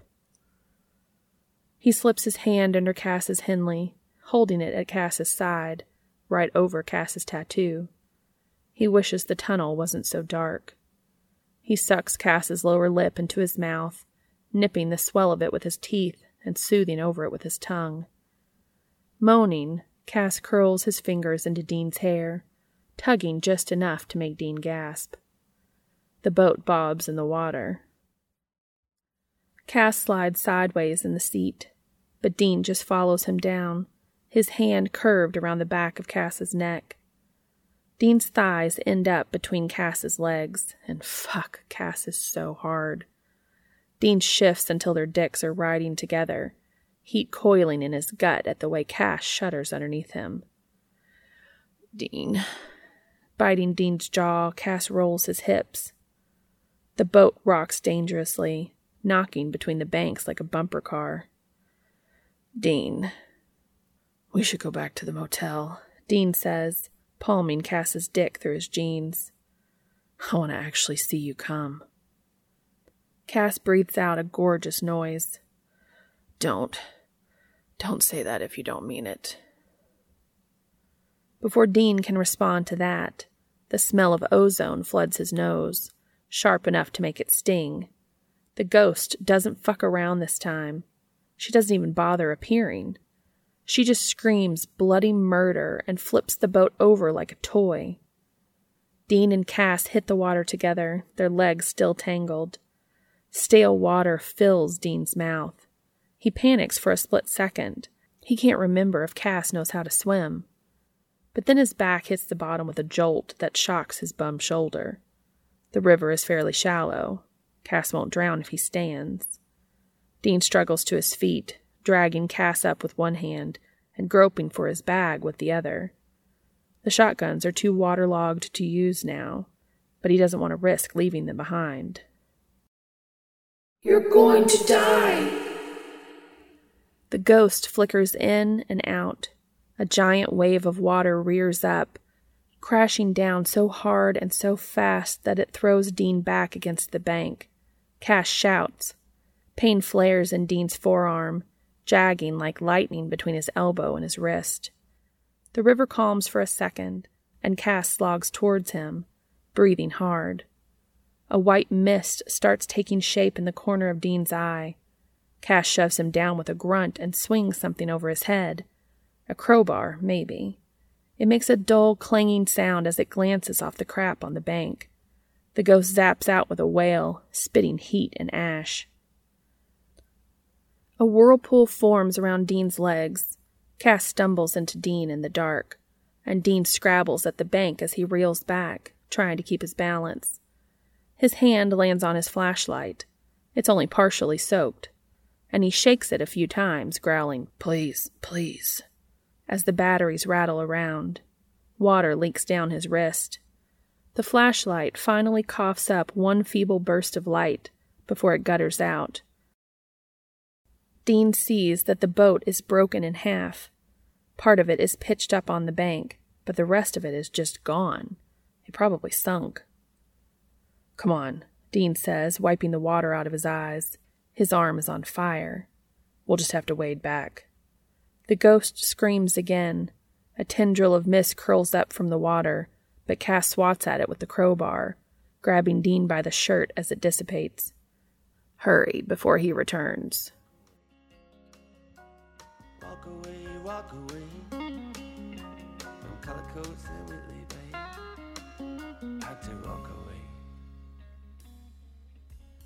girl, it looks so pretty to me,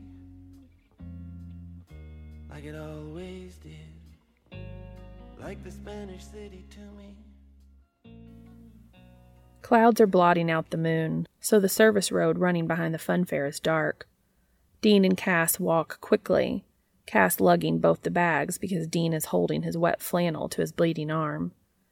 Their footsteps feel loud, even with the grasshoppers for competition. Tonight's meeting place is the same as last night's, half a mile down the road, just where the trees along the shoulder start to thin. When they get there, Sam and the impala are gone. Incredulous, Dean stares at the empty clearing for a full minute, his arm throbbing and his clothes dripping onto the dirt. Well, shit, he says finally. Do you think he's all right? Yeah, he's. The rent-a-cops probably made him. Dean turns in a circle, scrubbing a hand through his damp hair. I told him not to set up so close to the joint, but he kept saying the computer hoodoo he was working needed to be in a certain range or radius or whatever. The clouds shift with a burst of wind. A handful of moonlight pushes through the trees and Dean frowns at the tire tracks scoring past his feet. He hopes Sam didn't get tailed back to the car. The Impala isn't exactly low profile. If the security guards spotted it, they'll have to skip town and set up shop somewhere else. Ditching their motel would mean losing what they paid for tonight and getting gouged at their next stop. Check in clerks always charge extra when they're pulled out of bed. I'm sure he called, yeah, Dean agrees. Sam probably did call, but Dean's phone is a wet brick in his pocket, and Cass's phone is back at the motel, drying out in a bowl of rice. Well, I guess we're hoofing it. What if he comes back? Cass asks, glancing up and down the road. Maybe we should wait. No way, Dean says. Cass has taken a swim two nights in a row. With their luck, he's going to end up with pneumonia. It's cold out here. We need to get you inside. You shouldn't be out here either. How's your arm? Dean scowls a little. He hates being coddled, and the soft, concerned expression on Cass's face is making his chest ache. I'll live. Grand Island is the kind of town that has nosy neighbors, and nosy neighbors have a habit of calling the cops when they find strange men lurking in their front yards. Dean and Cass stash the gear in the woods edging the road. They don't need to get stopped with two bags of guns and knives. They've already got 13 fake IDs and credit cards between them, and their fingerprints belong to a missing person and a dead guy. And they make their way back to the motel using alleys and side streets. The pain in Dean's arm eventually ebbs to a throb, but his soaked jeans and boots feel like they weigh a hundred pounds. Cass is walking unevenly, favoring one leg like he cracked his knee on something back at the Tunnel of Love. Three blocks down, a dog starts barking at them, but they duck into the shadows across the street before its owner turns on the porch light. The next alley is narrow, lined on either side by sagging wooden fences. A trickle of dirty water wanders down the center of the asphalt. They startle a raccoon scavenging for a midnight snack. It growls quietly, then slinks back behind a trash can. The wind picks up again, and Cass shivers, his elbow bumping Dean's side. Dean hesitates as they approach the street. The motel is a straight shot if they jaywalk. Cass shivers again, and Dean decides to risk it, tugging Cass's sleeve as he steps off the curb. They cut diagonally towards the motel's crumbling driveway. The parking spot beside the vending machine is empty. Outside their room, Dean sticks his hand in his pocket and hisses, Fuck. What now? Sam has the key. The lock on the door is old and cheap. It's the kind of thing Dean normally picks in 15 seconds, but he's frozen solid. His shoulders are shaking and his hands are almost numb. He flubs it the first time, sliding the rake in too fast and letting it catch awkwardly on the pins. On a second try, he turns the tension wrench too far. It pops out and hits the rubber welcome mat with a soft plink. Here, Cass says, nudging him out of the way. Let me see. He bends over the lock, half his face slipping into shadow. He fits the rake and tension wrench back into place, then flexes his hands a couple of times. His fingers are long and deft, and heat floods Dean's face as Cass adjusts the tension wrench with the pad of his thumb. An hour ago, Cass had been pulling Dean's hair. He'd kissed Dean's jaw and rubbed his dick against Dean's thigh and. got it. The lock gives up with a tired snick. Cass opens the door, and the smell of stale smoke and gun oil hurries to meet them at the threshold. Dean flips on the heater on his way to the bathroom. It makes a cranky, clanking sound, then wheezes into gear. He showers quickly, soaping and shampooing before he deals with the gash on his arm.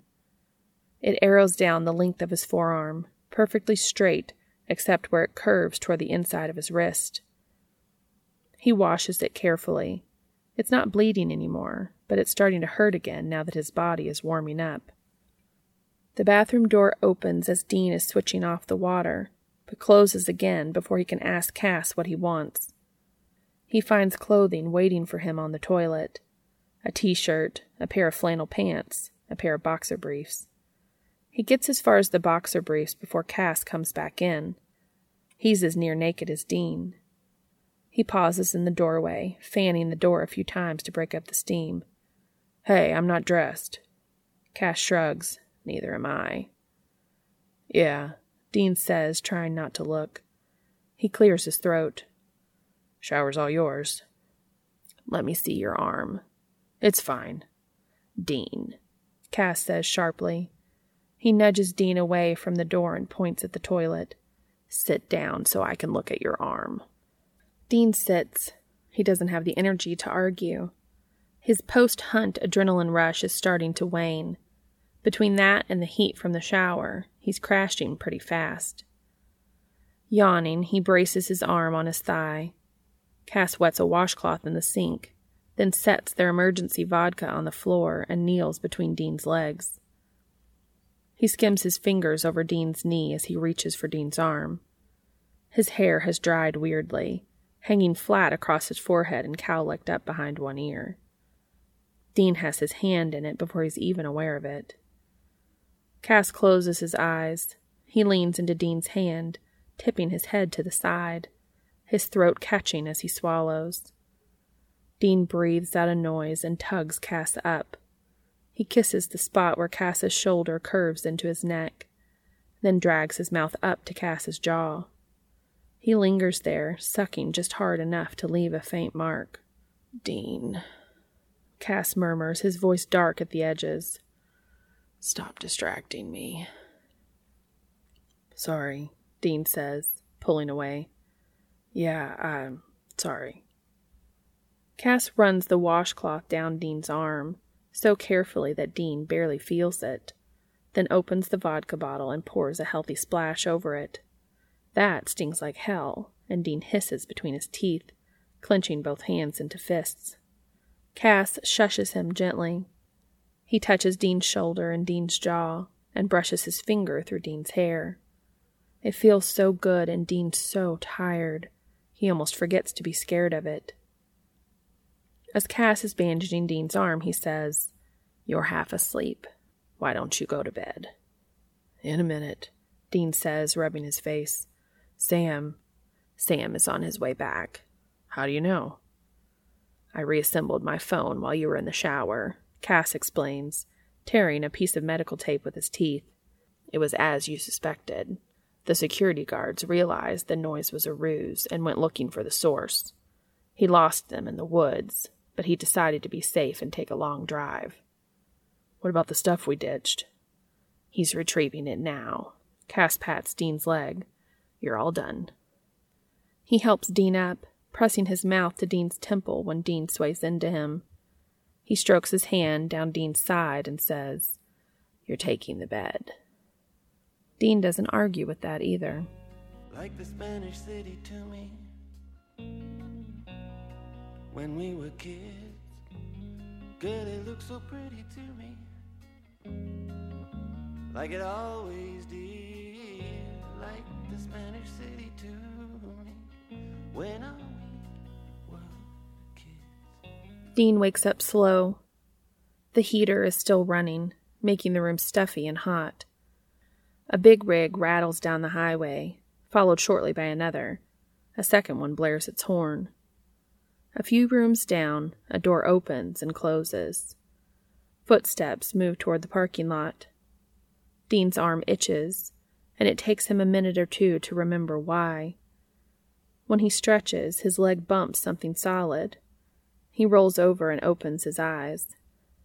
Cass is in bed beside him. He's still asleep, his mouth parted slightly, and his eyelashes fanned against his cheeks. His hair is a riot against the pillow. He has his hand curled under his chin, which for some reason strikes Dean as absurdly human.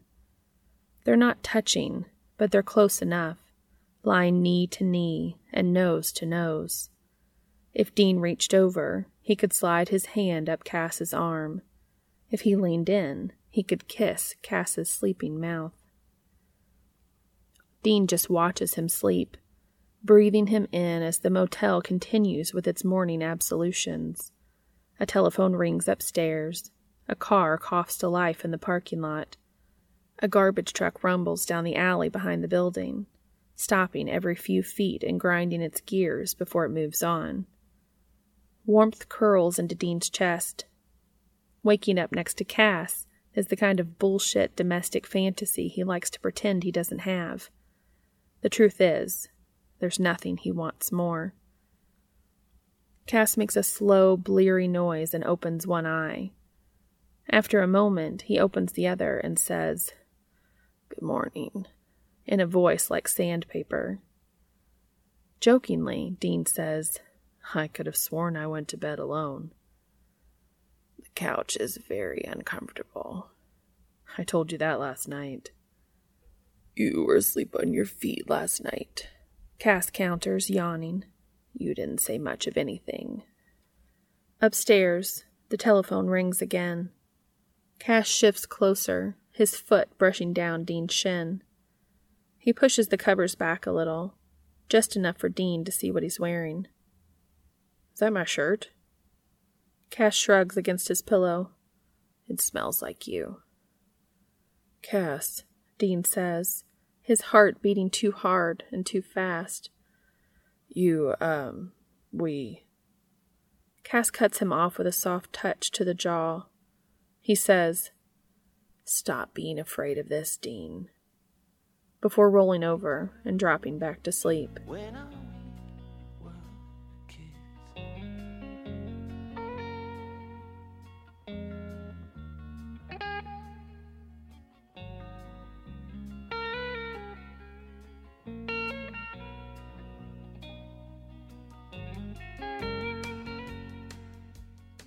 The next time Dean wakes up, two women are arguing in the parking lot. Dean's Spanish is pretty terrible. He can order una cerveza and ask for el baño, but that's about it. But from the handful of words he understands, it sounds like their keys are locked in their room, and they both think it's the other one's fault. The noise dies down in a few minutes, and Dean sits up, shaking the pins and needles out of his bum arm. Beside him, Cass is snoring softly. He still has his back to Dean, and the blanket is pushed down past his hip. Over his shoulder, the clock insists that it's almost eleven. That's way later than Dean usually sleeps, so much later that he feels groggy and stiff. His mouth and throat are dry, and a caffeine headache is budding behind his eyes. The heater is off. Dean can't imagine Cass getting up again. Sam probably killed it when he left for his run. Sam isn't in the room, and as Dean shuffles into the kitchen for a glass of water, he sees Sam's stinky running shoes by the door. That means Sam's left and come back and left again. That also means he saw Dean and Cass sleeping in the same bed, twice. But Dean makes himself shrug it off. Nothing happened, and even if it had, well, he doubts Sam would be surprised. The Impala is gone when Dean peeks out the window. Sure, Sammy, he mutters, tugging the curtain closed. Just borrow the car whenever you want. Don't worry leaving a note or anything. By 11:30, Dean's caffeine headache is in full bloom, so he throws on some clothes and walks the block and a half to the Gas-N-Sip. It's cut from the same cloth as every other Gas-N-Sip Dean has visited over the years. White tile floors and a pop music soundtrack and a meat locker air conditioner. When Dean comes in, the woman on duty is pouring bright yellow liquid cheese into the warming pot beside the nacho chips. Dean buys three large coffees and six microwavable sausage biscuit things he hopes will be decent when they're hot. There aren't any dying azaleas at the register. Cass must have taken the last one. On his way back through the motel's parking lot, Dean stops by the office. The same kid is behind the counter, drooping in the early afternoon heat as he flips idly through a magazine. When the bells on the door jangle, he looks up and says, You need any more towels? No, we're good, Dean starts, but he stops there. His face is on fire. The kid blinks at him. Dean takes a breath. He's shit scared, but fuck, he wants to try. I was wondering, he says finally, going for casual despite feeling like he's going to puke. Is that room next door still available? Yep. You want me to add it on? Yeah, that's. yeah. The couches are pretty uncomfortable, the kid admits, his tone somewhere between apologetic and bored.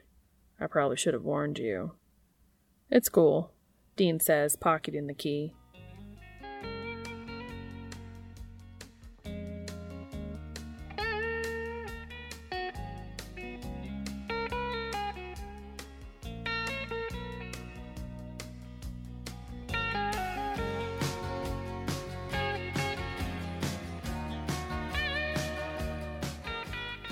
Cass isn't exactly awake when Dean gets back, but he's more or less upright, sitting on the edge of the bed with his head down and his arms resting on his knees.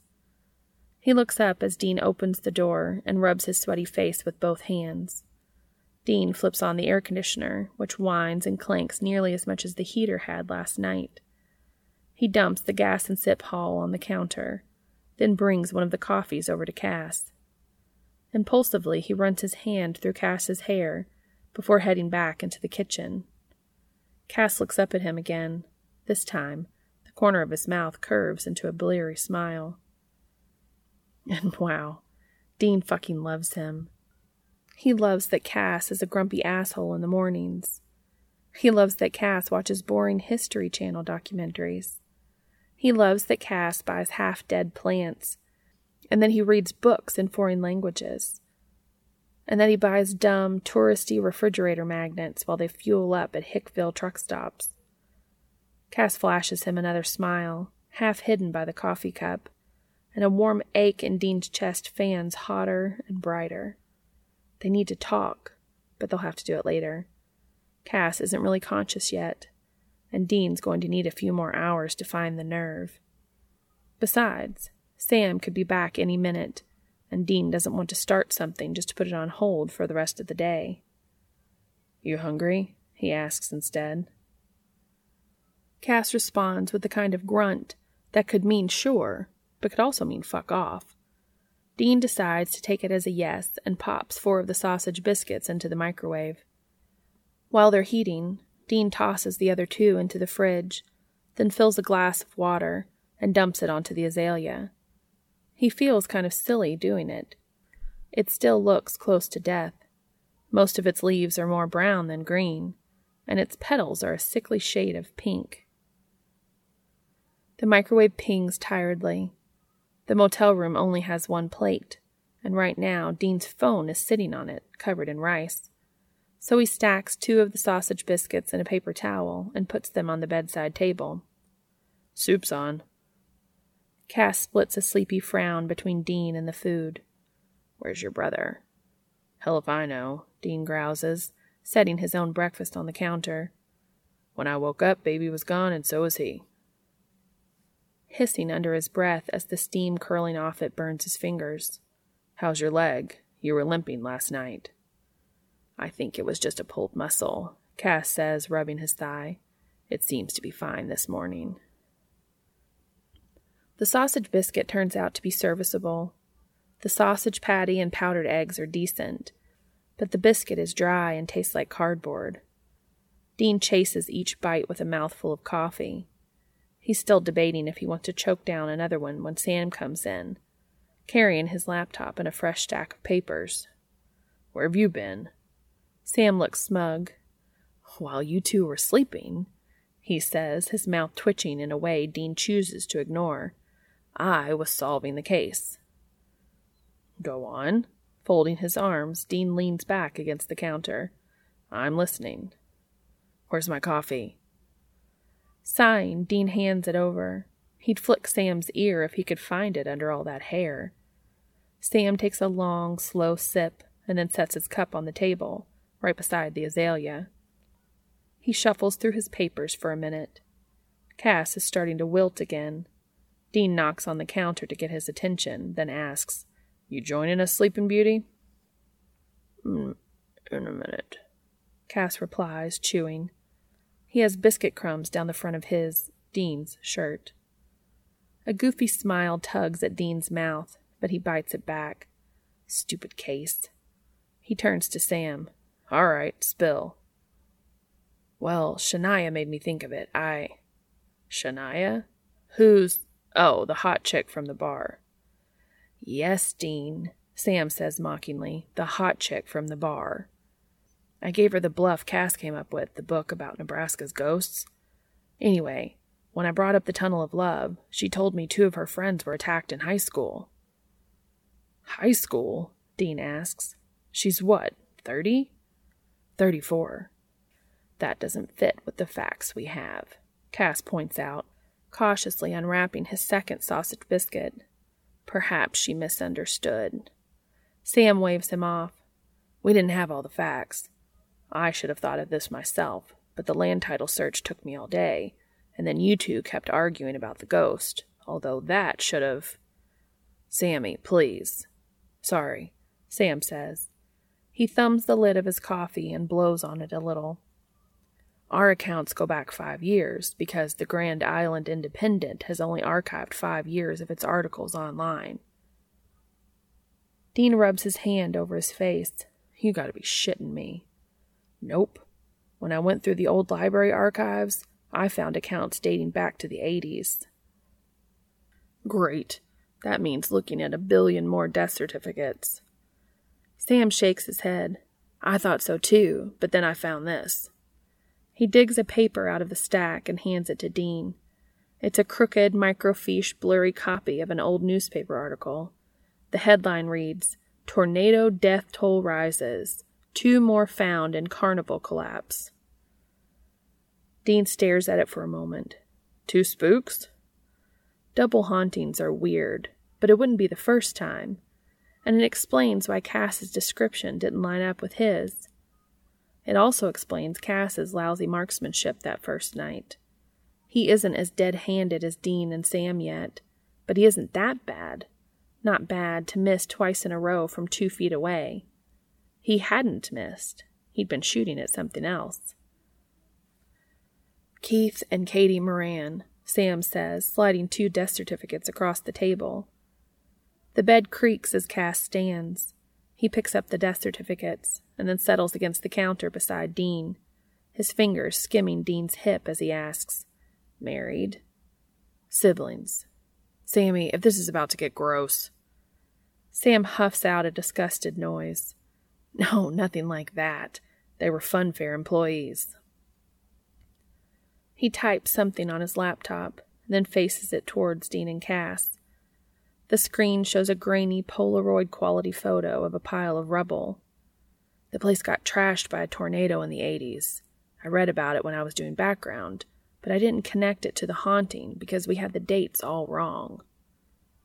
They were working that night, Dean says, looking up from the newspaper article.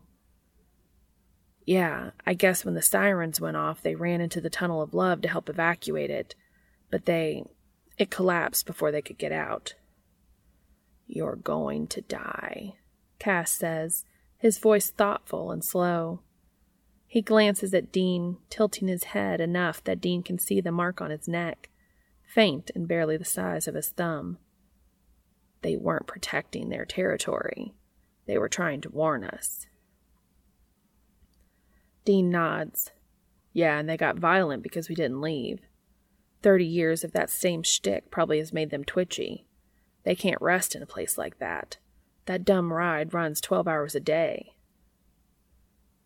He folds the article in half and wings it at Sammy's head. What about the bodies? Buried locally, family vault. Nice, Dean says, smiling. Mausoleum jobs are a cakewalk.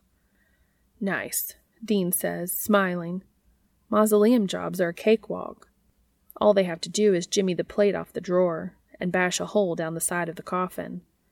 The bodies burn slower in a tight space, but waiting around an extra 30 minutes beats digging up a grave. Don't get too excited. Several Morans still live in town, so we can't just smash and grab. We've got to keep it tidy. You know us, Dean says, reaching for his coffee. We do delicate work.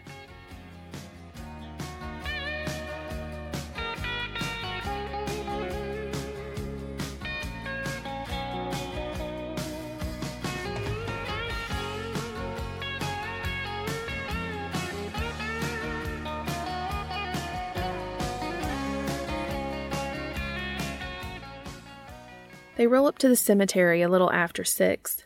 It's across town from the fun fair, just south of where the railroad tracks meet US 281. The sun is sinking fast, bruising the horizon a rosy gold. Dean parks about a half mile down the road. Mausoleum jobs don't require too much gear, and an unfamiliar car on the grounds for an hour or two might arouse suspicion. In Dean's experience, funeral directors spy and meddle and gossip more than the neighborhood watch. The back fence is lime stained links woven with wooden slats. It's only waist high, so they hop it instead of going in through the front gate. A newer section stretches away from them on their far left. A lush slope of grass dotted with flat, mower friendly stones. The section behind them feels older. The grass is thinner, and many of the upright markers are crooked and sinking. Sam studies a map he drew on the back of a McDonald's napkin, then directs them past a thicket of slouching trees.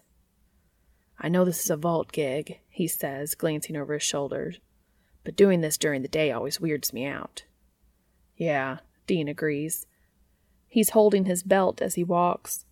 He has a crowbar tucked down the leg of his jeans, and the weight of it is dragging them down. Sam waves them around another knot of trees and a striking marble statue of an angel. She's beautiful, her upturned face flushed by the sunset. She's also very old. Moss darkens the cracks in her features, and a finger is missing from one of her outstretched hands, right below the knuckle. The break is smooth and worn. It happened years ago. Cass pauses as they pass her, his fingers tracing the point of a flared wing and anger claws deep underneath Dean's ribs. Heaven never should have made Cass choose. Dean touches Cass's wrist. Pretty sure yours were bigger. Yes, Cass says simply. They were. The mausoleum section backs against a low rise. Sam hesitates over his map for a moment, then heads down a narrow, wobbling path, tread into grass by a hundred years of feet. Wind rustles through the trees. Stopping suddenly, Sam gestures at the largest vault in a group of four. It has gray stone walls and a peaked roof, supported by two pairs of sturdy pillars. Dead leaves are clumped along the crossbeam. The weather stained doors are wrought iron, greenish with age and set with patterned frosted glass. Dean whistles through his teeth. Ritzy place. Yeah, the Morans have money, and they've been in town a long time. Turning, Sam points to another vault about a hundred yards away, larger but similar in shape. There are three more generations in there. Cass pops the skeleton lock as soon as he figures out which size Allen wrench to use. The vault is an eight seater, three drawers stacked on either side, and a pair of stone sarcophagi waiting in the middle. The air inside is musty, but not in the moldy, forgotten way Dean is familiar with. Sunlight streams in through a stained glass window on the back wall. The picture looks like some kind of family crest. The floors have been recently swept. A bouquet of flowers is dying in the vase bolted to one of the drawers. Walter Moran, Cass reads, touching the leaves. Keith and Katie's father. Sam sets a hammer and a chisel on the closest sarcophagus. Their mother is still alive. Cass hands Sam a screwdriver, and together they unscrew the corner fittings on Katie's drawer. They don't say a word. Dean watches them as he tugs the crowbar out of his jeans and adjusts his belt.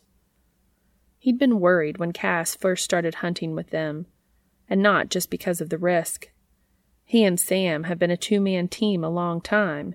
He hadn't been sure they'd know how to make room for a third person, or if Cass could fit into their daily grind without catching on all their rough edges. He hadn't wanted Cass to feel excluded. He hadn't wanted Cass to leave. But Cass has slipped into their lives seamlessly, perfectly. Dean can't imagine hitting the road without him. Hey, Sam says, poking him with the butt of his screwdriver. All hands. We need to get this show on the road. What's your rush? You got a hot date tonight? Sam snorts. Not me. You two have to check out the ride again, you know, in case this doesn't work. An anxious feeling twists into Dean's gut. Sam is absolutely right. There are no guarantees with this job. They're only ever about 60% sure they're burning the right stiff. And after that, there's still a chance that the ghost is attached to something else. They always go back and poke around one last time. It's just. Shit, Dean hasn't found his nerve yet. Sam swaps his screwdriver for his chisel and starts chipping away at the drawer's seal. I need to think of a new distraction, though.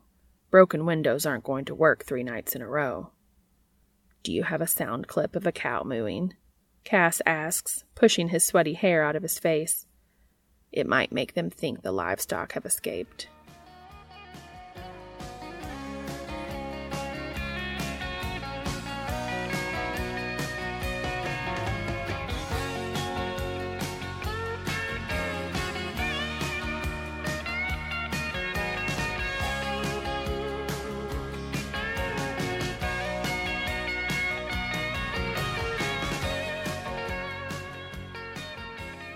The boats are locked up this time. Dean isn't surprised. Their exit last night hadn't exactly been smooth. He's just glad there isn't a rent-a-cop posted inside the ride. The padlock is $10 drugstore garbage. They're often harder to pick because the internal mechanisms are so cheap and clunky. But Dean springs it pretty quickly once he gets Cass to hold the flashlight steady. Cass unravels the security cable mooring the first boat and Dean slips the padlock in his pocket. It clinks against the extra room key he's been carrying all day, and he reminds himself to breathe. It might actually be easier in the dark, without Cass's wide, gorgeous eyes watching him and weighing everything that he says. He knows Cass is human now. He can't read things or feel things or whatever it is he used to do. But sometimes he looks at Dean in a way that makes him feel completely naked beyond naked. Like Dean is just standing there without his skin. Like his chest has been cracked open.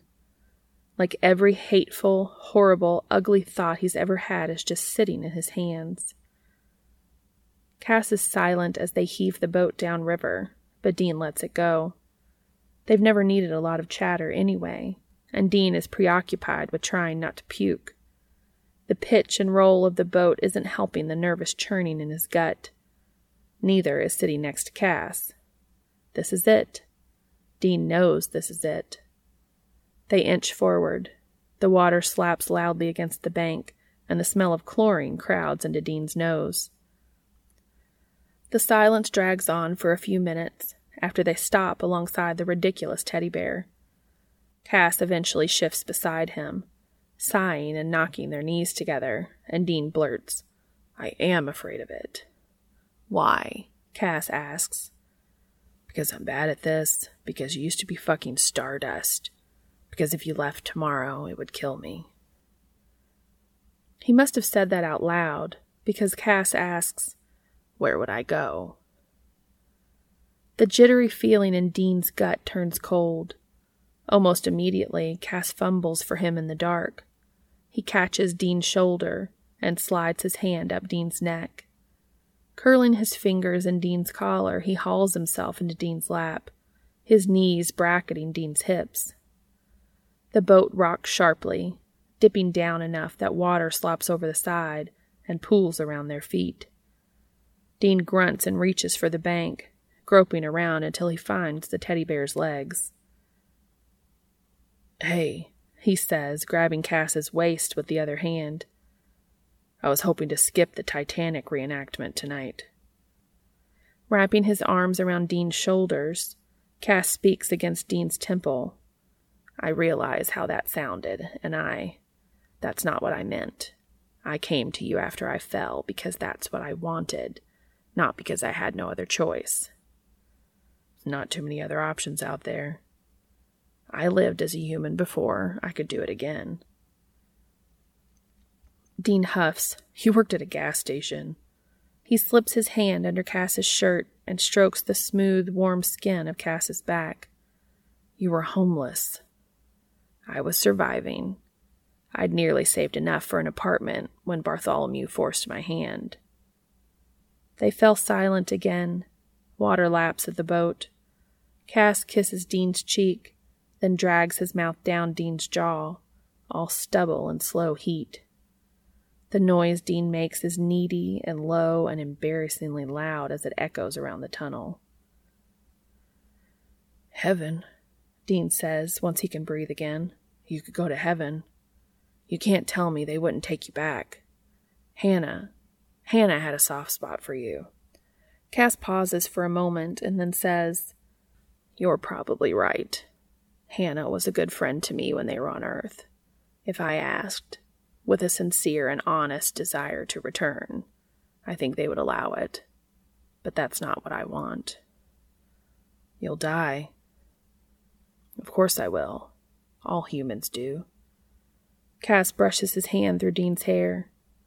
But I'll also be with you while I'm alive. Dean's throat knots up, sour and hot. He has to clear it twice just to get his next words out. The way we live, that could be five years. One year. It could also be thirty, fifty. I'll take whatever comes. The boat nudges against the bank, fiberglass scraping against concrete with a sound that makes Dean itch. Cass shifts closer, his hand sliding to the back of Dean's neck and his thumb rubbing the dip behind Dean's ear. Dean grits his teeth a little. He's been hard since Cass first climbed into his lap, and Cass squirming around isn't helping. But then Cass shifts again, and his dick presses against Dean's belly. Do you feel that? Yeah, Dean says, heat coiling at the base of his spine.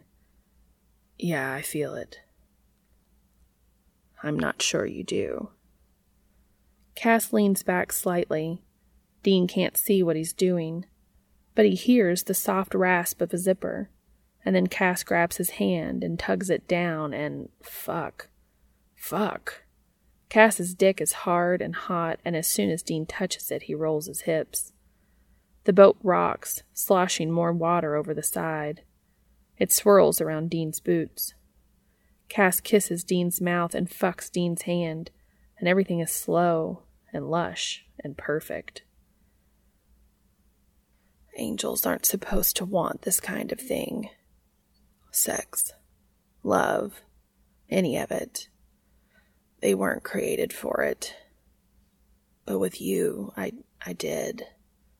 With you, I always did. Cass shudders and curls his hand into Dean's hair and breathes out a filthy noise against Dean's mouth. When I fell the first time, it was worse. Sometimes you were the only thing I could think about. At night, when I tried to sleep, I wanted, I just wanted you. Cass, Dean says, wrapping his other arm around Cass's back, pulling Cass closer so he can rub himself against the curve of Cass's ass. Jesus Christ. Cass bites the corner of Dean's jaw. When I got my grace back, it was, oh, oh, it was easier. I could bury it in a way. I wasn't constantly under my skin, but still, still I wanted. Dean, Dean. Dean jacks Cass faster, stroking down as Cass thrusts, twisting his wrist as he pulls back up. He wishes he could see the look on Cass's face. He wishes he could see the head of Cass's dick pushing through his fist. He runs his thumb over it, right over the slit, and Cass tightens the fingers buried in Dean's hair. He comes with a moan, his mouth brushing the shell of Dean's ear. It's beautiful and desperate and dark, and Dean wants to hear it forever. As Cass is catching his breath, Dean palms himself with his sticky hand. He doesn't think he'll last long enough to get his dick out of his jeans, but Cass tugs on the fly, nipping at Dean's lips as he pops the button and draws down the zipper. His hand is sweaty and warm, and Dean fucks into it with his mouth open and his head tipped back. Cass kisses his throat when he arches and gasps. I imagine this quite often, he admits, his voice a soft burr. How you would look, how you would sound how you would feel. Cass, Dean says, the tension finally breaking. Castiel. Cass kisses Dean through it, soft and easy and slow. After, Cass hums against Dean's mouth and touches the hollow of Dean's throat. And he kisses Dean until Dean leans in too far and the boat tips them into the water.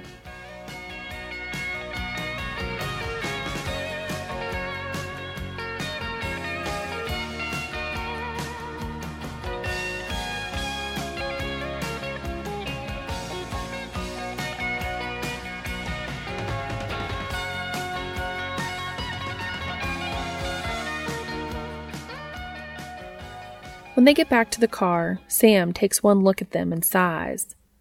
Still? With the ghosts? No, Dean says, wringing out the tails of his flannel. The ghosts are gone. Then why are you all wet? Dean shakes his head and gestures for the car keys. Once Sam passes them over, Dean and Cass walk to the trunk, dripping twin trails of water behind them. The trunk opens with a squeak, and Dean curses under his breath. The only spare clothes left are a pair of boxer briefs he thinks are Sam's and a handful of mismatched socks. The shirt Cass wore on their first Tunnel of Love trip is bald in the corner, but it's stiff and smells like it needs to be washed. Cass grabs the tarp, wrinkling his nose as he shakes it out. I assume you want to drive. Dean just looks at him. Of course you do. He touches Dean's hip his thumb sneaking under Dean's shirts. I'll spread this across the front seats. After he goes, Dean catches Sam's sleeve and tugs him a few feet away. In the moonlight, his brown plaid shirt is nearly black. Dean opens his mouth, then closes it. When he tries again, what comes out is, um, what's up? Just, uh, just this. Dean mutters. He pulls the second motel key out of his pocket and shoves it into Sam's hand. Sam raises an eyebrow. What's this for? It's a key. Dean feels like an idiot. He probably sounds like one, too. It's for the room next door to ours. I think it's adjoining, but it'd be cool if you don't test that out tonight. For the room next door, Sam repeats slowly. He glances over his shoulder at Cass, then turns back to Dean with a horrible little brother smile on his face. So you two can. So you. Really? Sammy, don't be an asshole. Hey, dude, don't get me wrong, Sam says, holding up his hands. Behind him, grasshoppers are whining in the bushes. I'm glad. I'm just. Finally? Right now? He sneaks another glance at Cass. Tonight? Heat floods Dean's face, despite the way he's shivering. Yeah. That's. Wait. You already did. Sam snorts out an incredulous noise, loud enough that it rattles in Dean's ears. You were on that love boat, and that's why you're all wet. Dean scratches the back of his neck.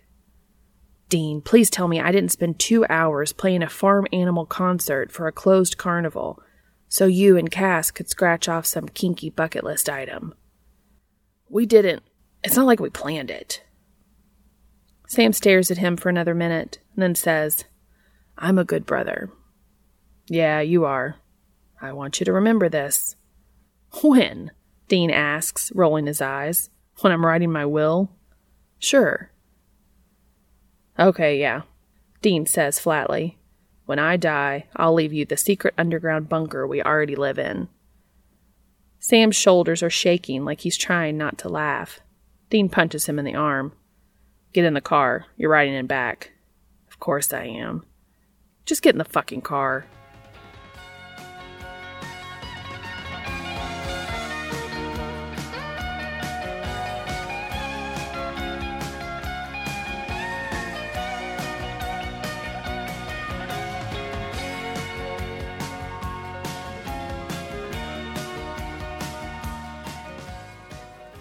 Cass comes out of the shower naked, scrubbing his hair with a towel.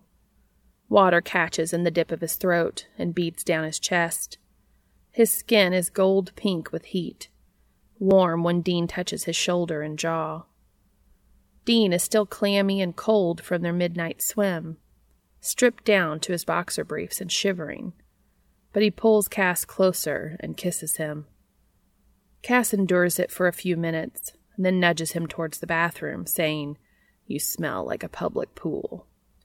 Steam hangs heavily in the bathroom, clouding the mirror and the ceiling fan.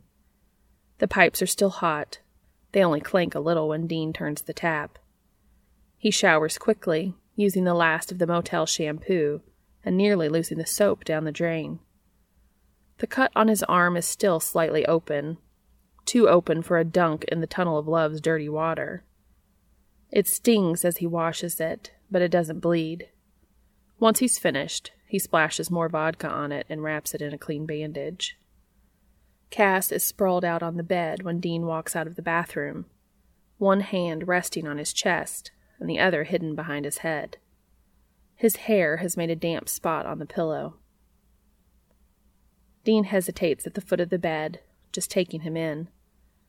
Cass had held his hand between the fun fair and the car, and Dean had driven back to the motel with his thumb tapping a rhythm on Cass's knee. This really is it. Whatever they're doing here, it's permanent. Dean. Yeah, Dean murmurs. He hasn't had a lot of permanency in his life. He thinks he'd like it. Yeah, the bed groans and dips as Dean climbs up and settles between Cass's legs. The sheets drag roughly against his damp knees. He runs his hands up Cass's thighs, tracing his thumbs over the strong curves of muscle. He palms Cass's hips. Cass is already hard, his dick flushed and achingly full. Dean moves up Cass's body, tucking his arms under Cass's shoulders as he kisses Cass soft and slow and dirty. Cass hums into it, curling his hand around the back of Dean's neck and sucking Dean's tongue into his mouth. The slick, wet slide of it is incendiary. Cass strokes his other hand down Dean's back, holding it at the base of Dean's spine, his fingers splayed, pressing into Dean's skin a little, like he can't get Dean close enough. Dean kisses the corner of Cass's mouth and the point of Cass's chin, then drags his lips down the line of Cass's jaw, everything open and wet. He bites his way down Cass's neck, pausing to suck a kiss at the hollow of Cass's throat. Their dicks aren't quite lined up, so when they do rub together, it's a sweet shock, jolting through Dean like lightning. He slots their mouths together again, moaning when Cass's fingers twist into his hair and tug. Cass wraps his other arm around Dean's waist and pulls Dean closer. It shifts Dean up enough so that when he leans back to thumb Cass's nipples, Cass's dick slips under him, nudging the space behind his balls before sliding along the cleft of his ass. Dean shivers with want, choking out a noise that makes Cass's eyes darken. Cass runs his hands down Dean's sides, curving one hand over Dean's hip, holding Dean in place as he thrusts up and rubs himself against Dean's ass. He wraps the other one around Dean's dick, stroking steadily, everything slick with precum and sweat. Dean rolls his hips into it, moaning, his knees slipping on the sheets. The bed creaks and thumps against the wall. Cass skims his palm over the head of Dean's dick, and Dean leans down, brushing Cass's hair out of his face as he noses in for a kiss. Cass bites Dean's lip and curls his tongue into Dean's mouth, easy and filthy and slow. The bed thumps against the wall again. Dean presses another kiss to the hollow of Cass's throat, then inches down to tease Cass's nipple with his mouth. He traces it with the tip of his tongue, then brushes his lips over it, then grazes it with his teeth. Cass's breath catches. He murmurs Dean's name and digs his fingernails into Dean's shoulder. Dean slides down again, kicking at the sheet as it tangles around his foot. Cass cups the back of Dean's neck. Dean smooths his fingers through the hair arrowing away from Cass's navel, and then kisses the head of Cass's dick and sucks it into his mouth. Cass moans, the sound so needy and low it fans the arousal burn under Dean's skin. Dean takes Cass in as deep as he can, letting Cass's dick push against his tongue and crowd into his throat. It's been a while since he's done this, long enough that he feels clumsy at first, but he loves the way Cass tastes, all salt, heat, and clean skin, and Cass is gasping, arching under him. Cass slides his hand away from Dean's head, but Dean brings it back and holds it there, so he'll know that Dean doesn't mind. So he'll know that Dean likes it. Cass's other hand brushes over Dean's jaw, and Dean tips his head a little, letting Cass feel the shape of him through his cheek. Dean pulls off to slick his tongue around the head, then turns to bite a kiss to the inside of Cass's thigh. He sucks a bruise there high up enough that his nose is hidden in the crease of Cass's hip.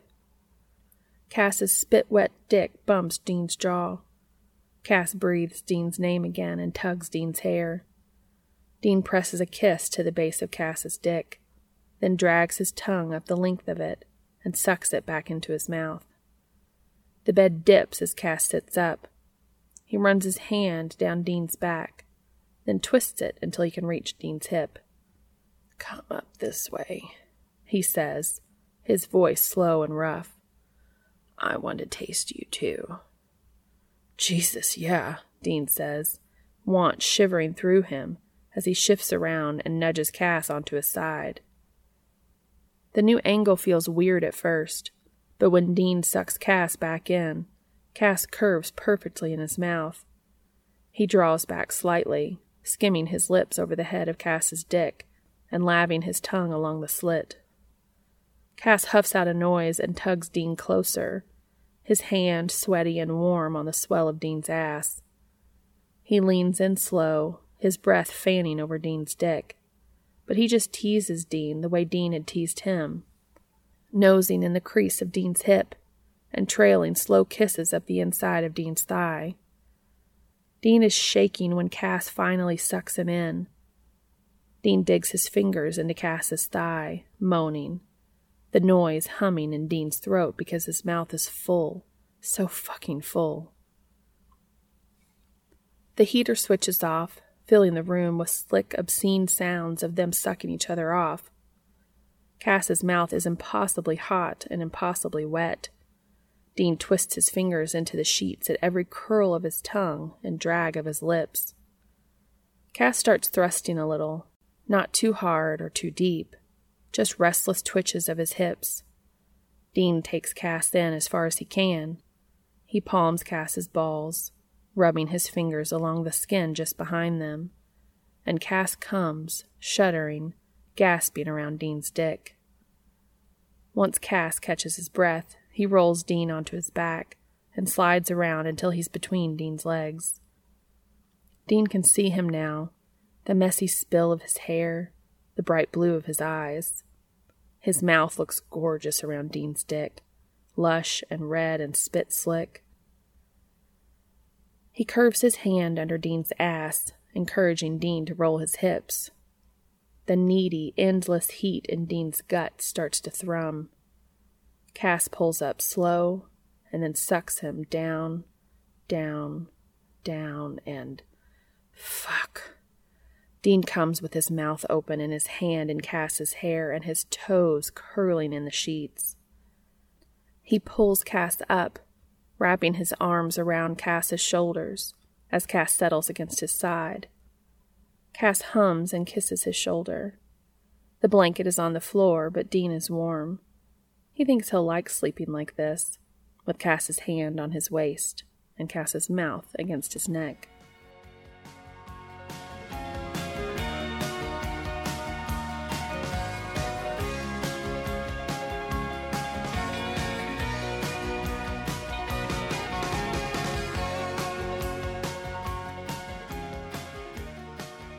It's just before 10, but it's already gearing up to be a hot day.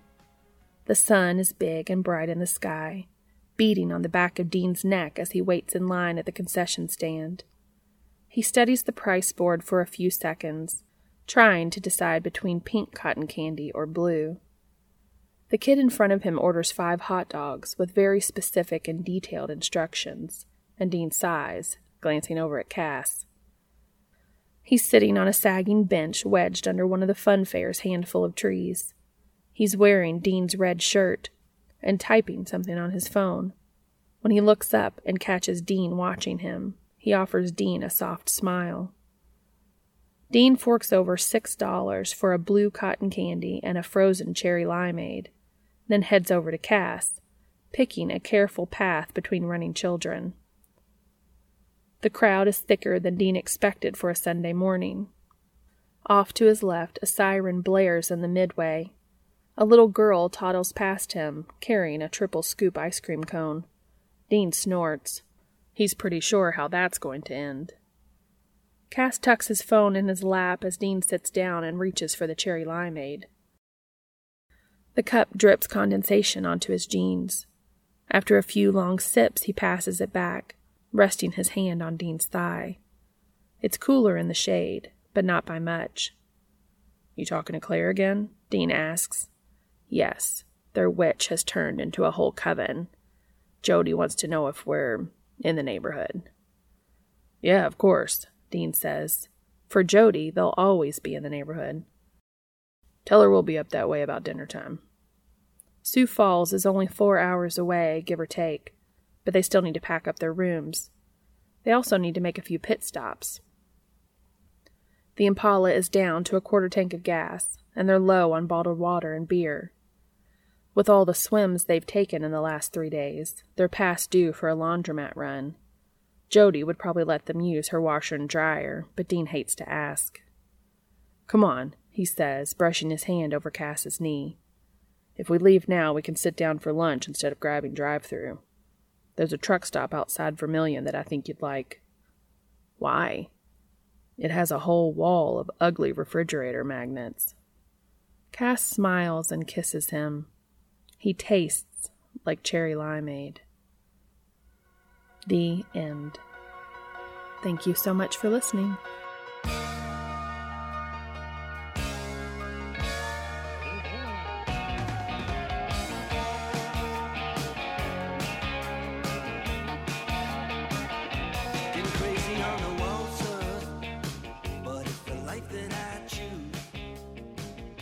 I bet it looks like a Valentine's Day sale at a Hallmark.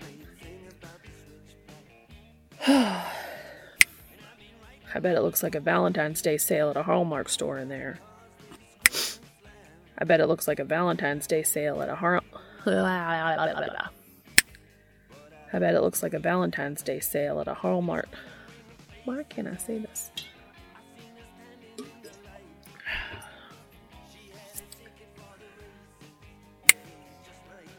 I bet it looks like a. The plywood clown beside the cotton candy hut looked like. The plywood clown besides the cotton can. The plywood clown beside the cotton. The plywood clown beside. Hmm. The plywood. The plywood clown beside the cotton candy hut looked like. The plywood clown beside the cotton candy hut.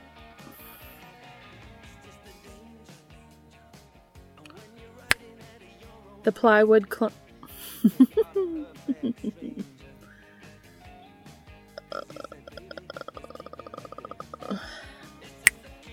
Pausing on a group of cement pausing on a group of cement cupids. Pausing on a group of cement cupids cluster. Hmm. It's for the room next door to ours. I think it's adjoining. Alright, I don't even know where I was. Where was I? Don't know.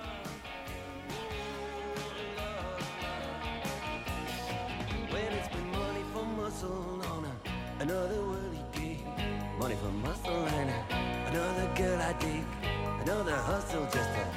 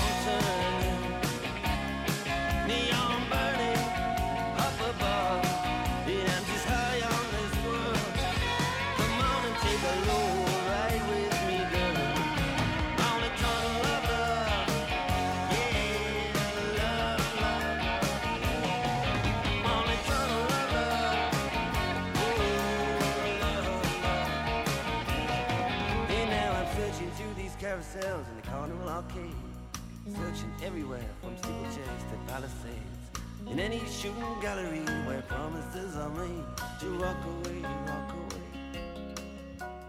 Walk away, walk away. From Cullercoats and Whitley Bay.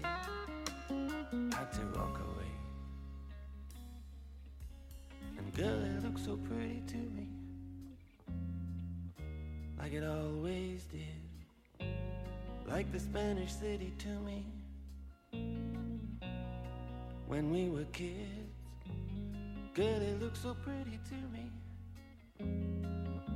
like it always did, like the Spanish city to me when I were kids.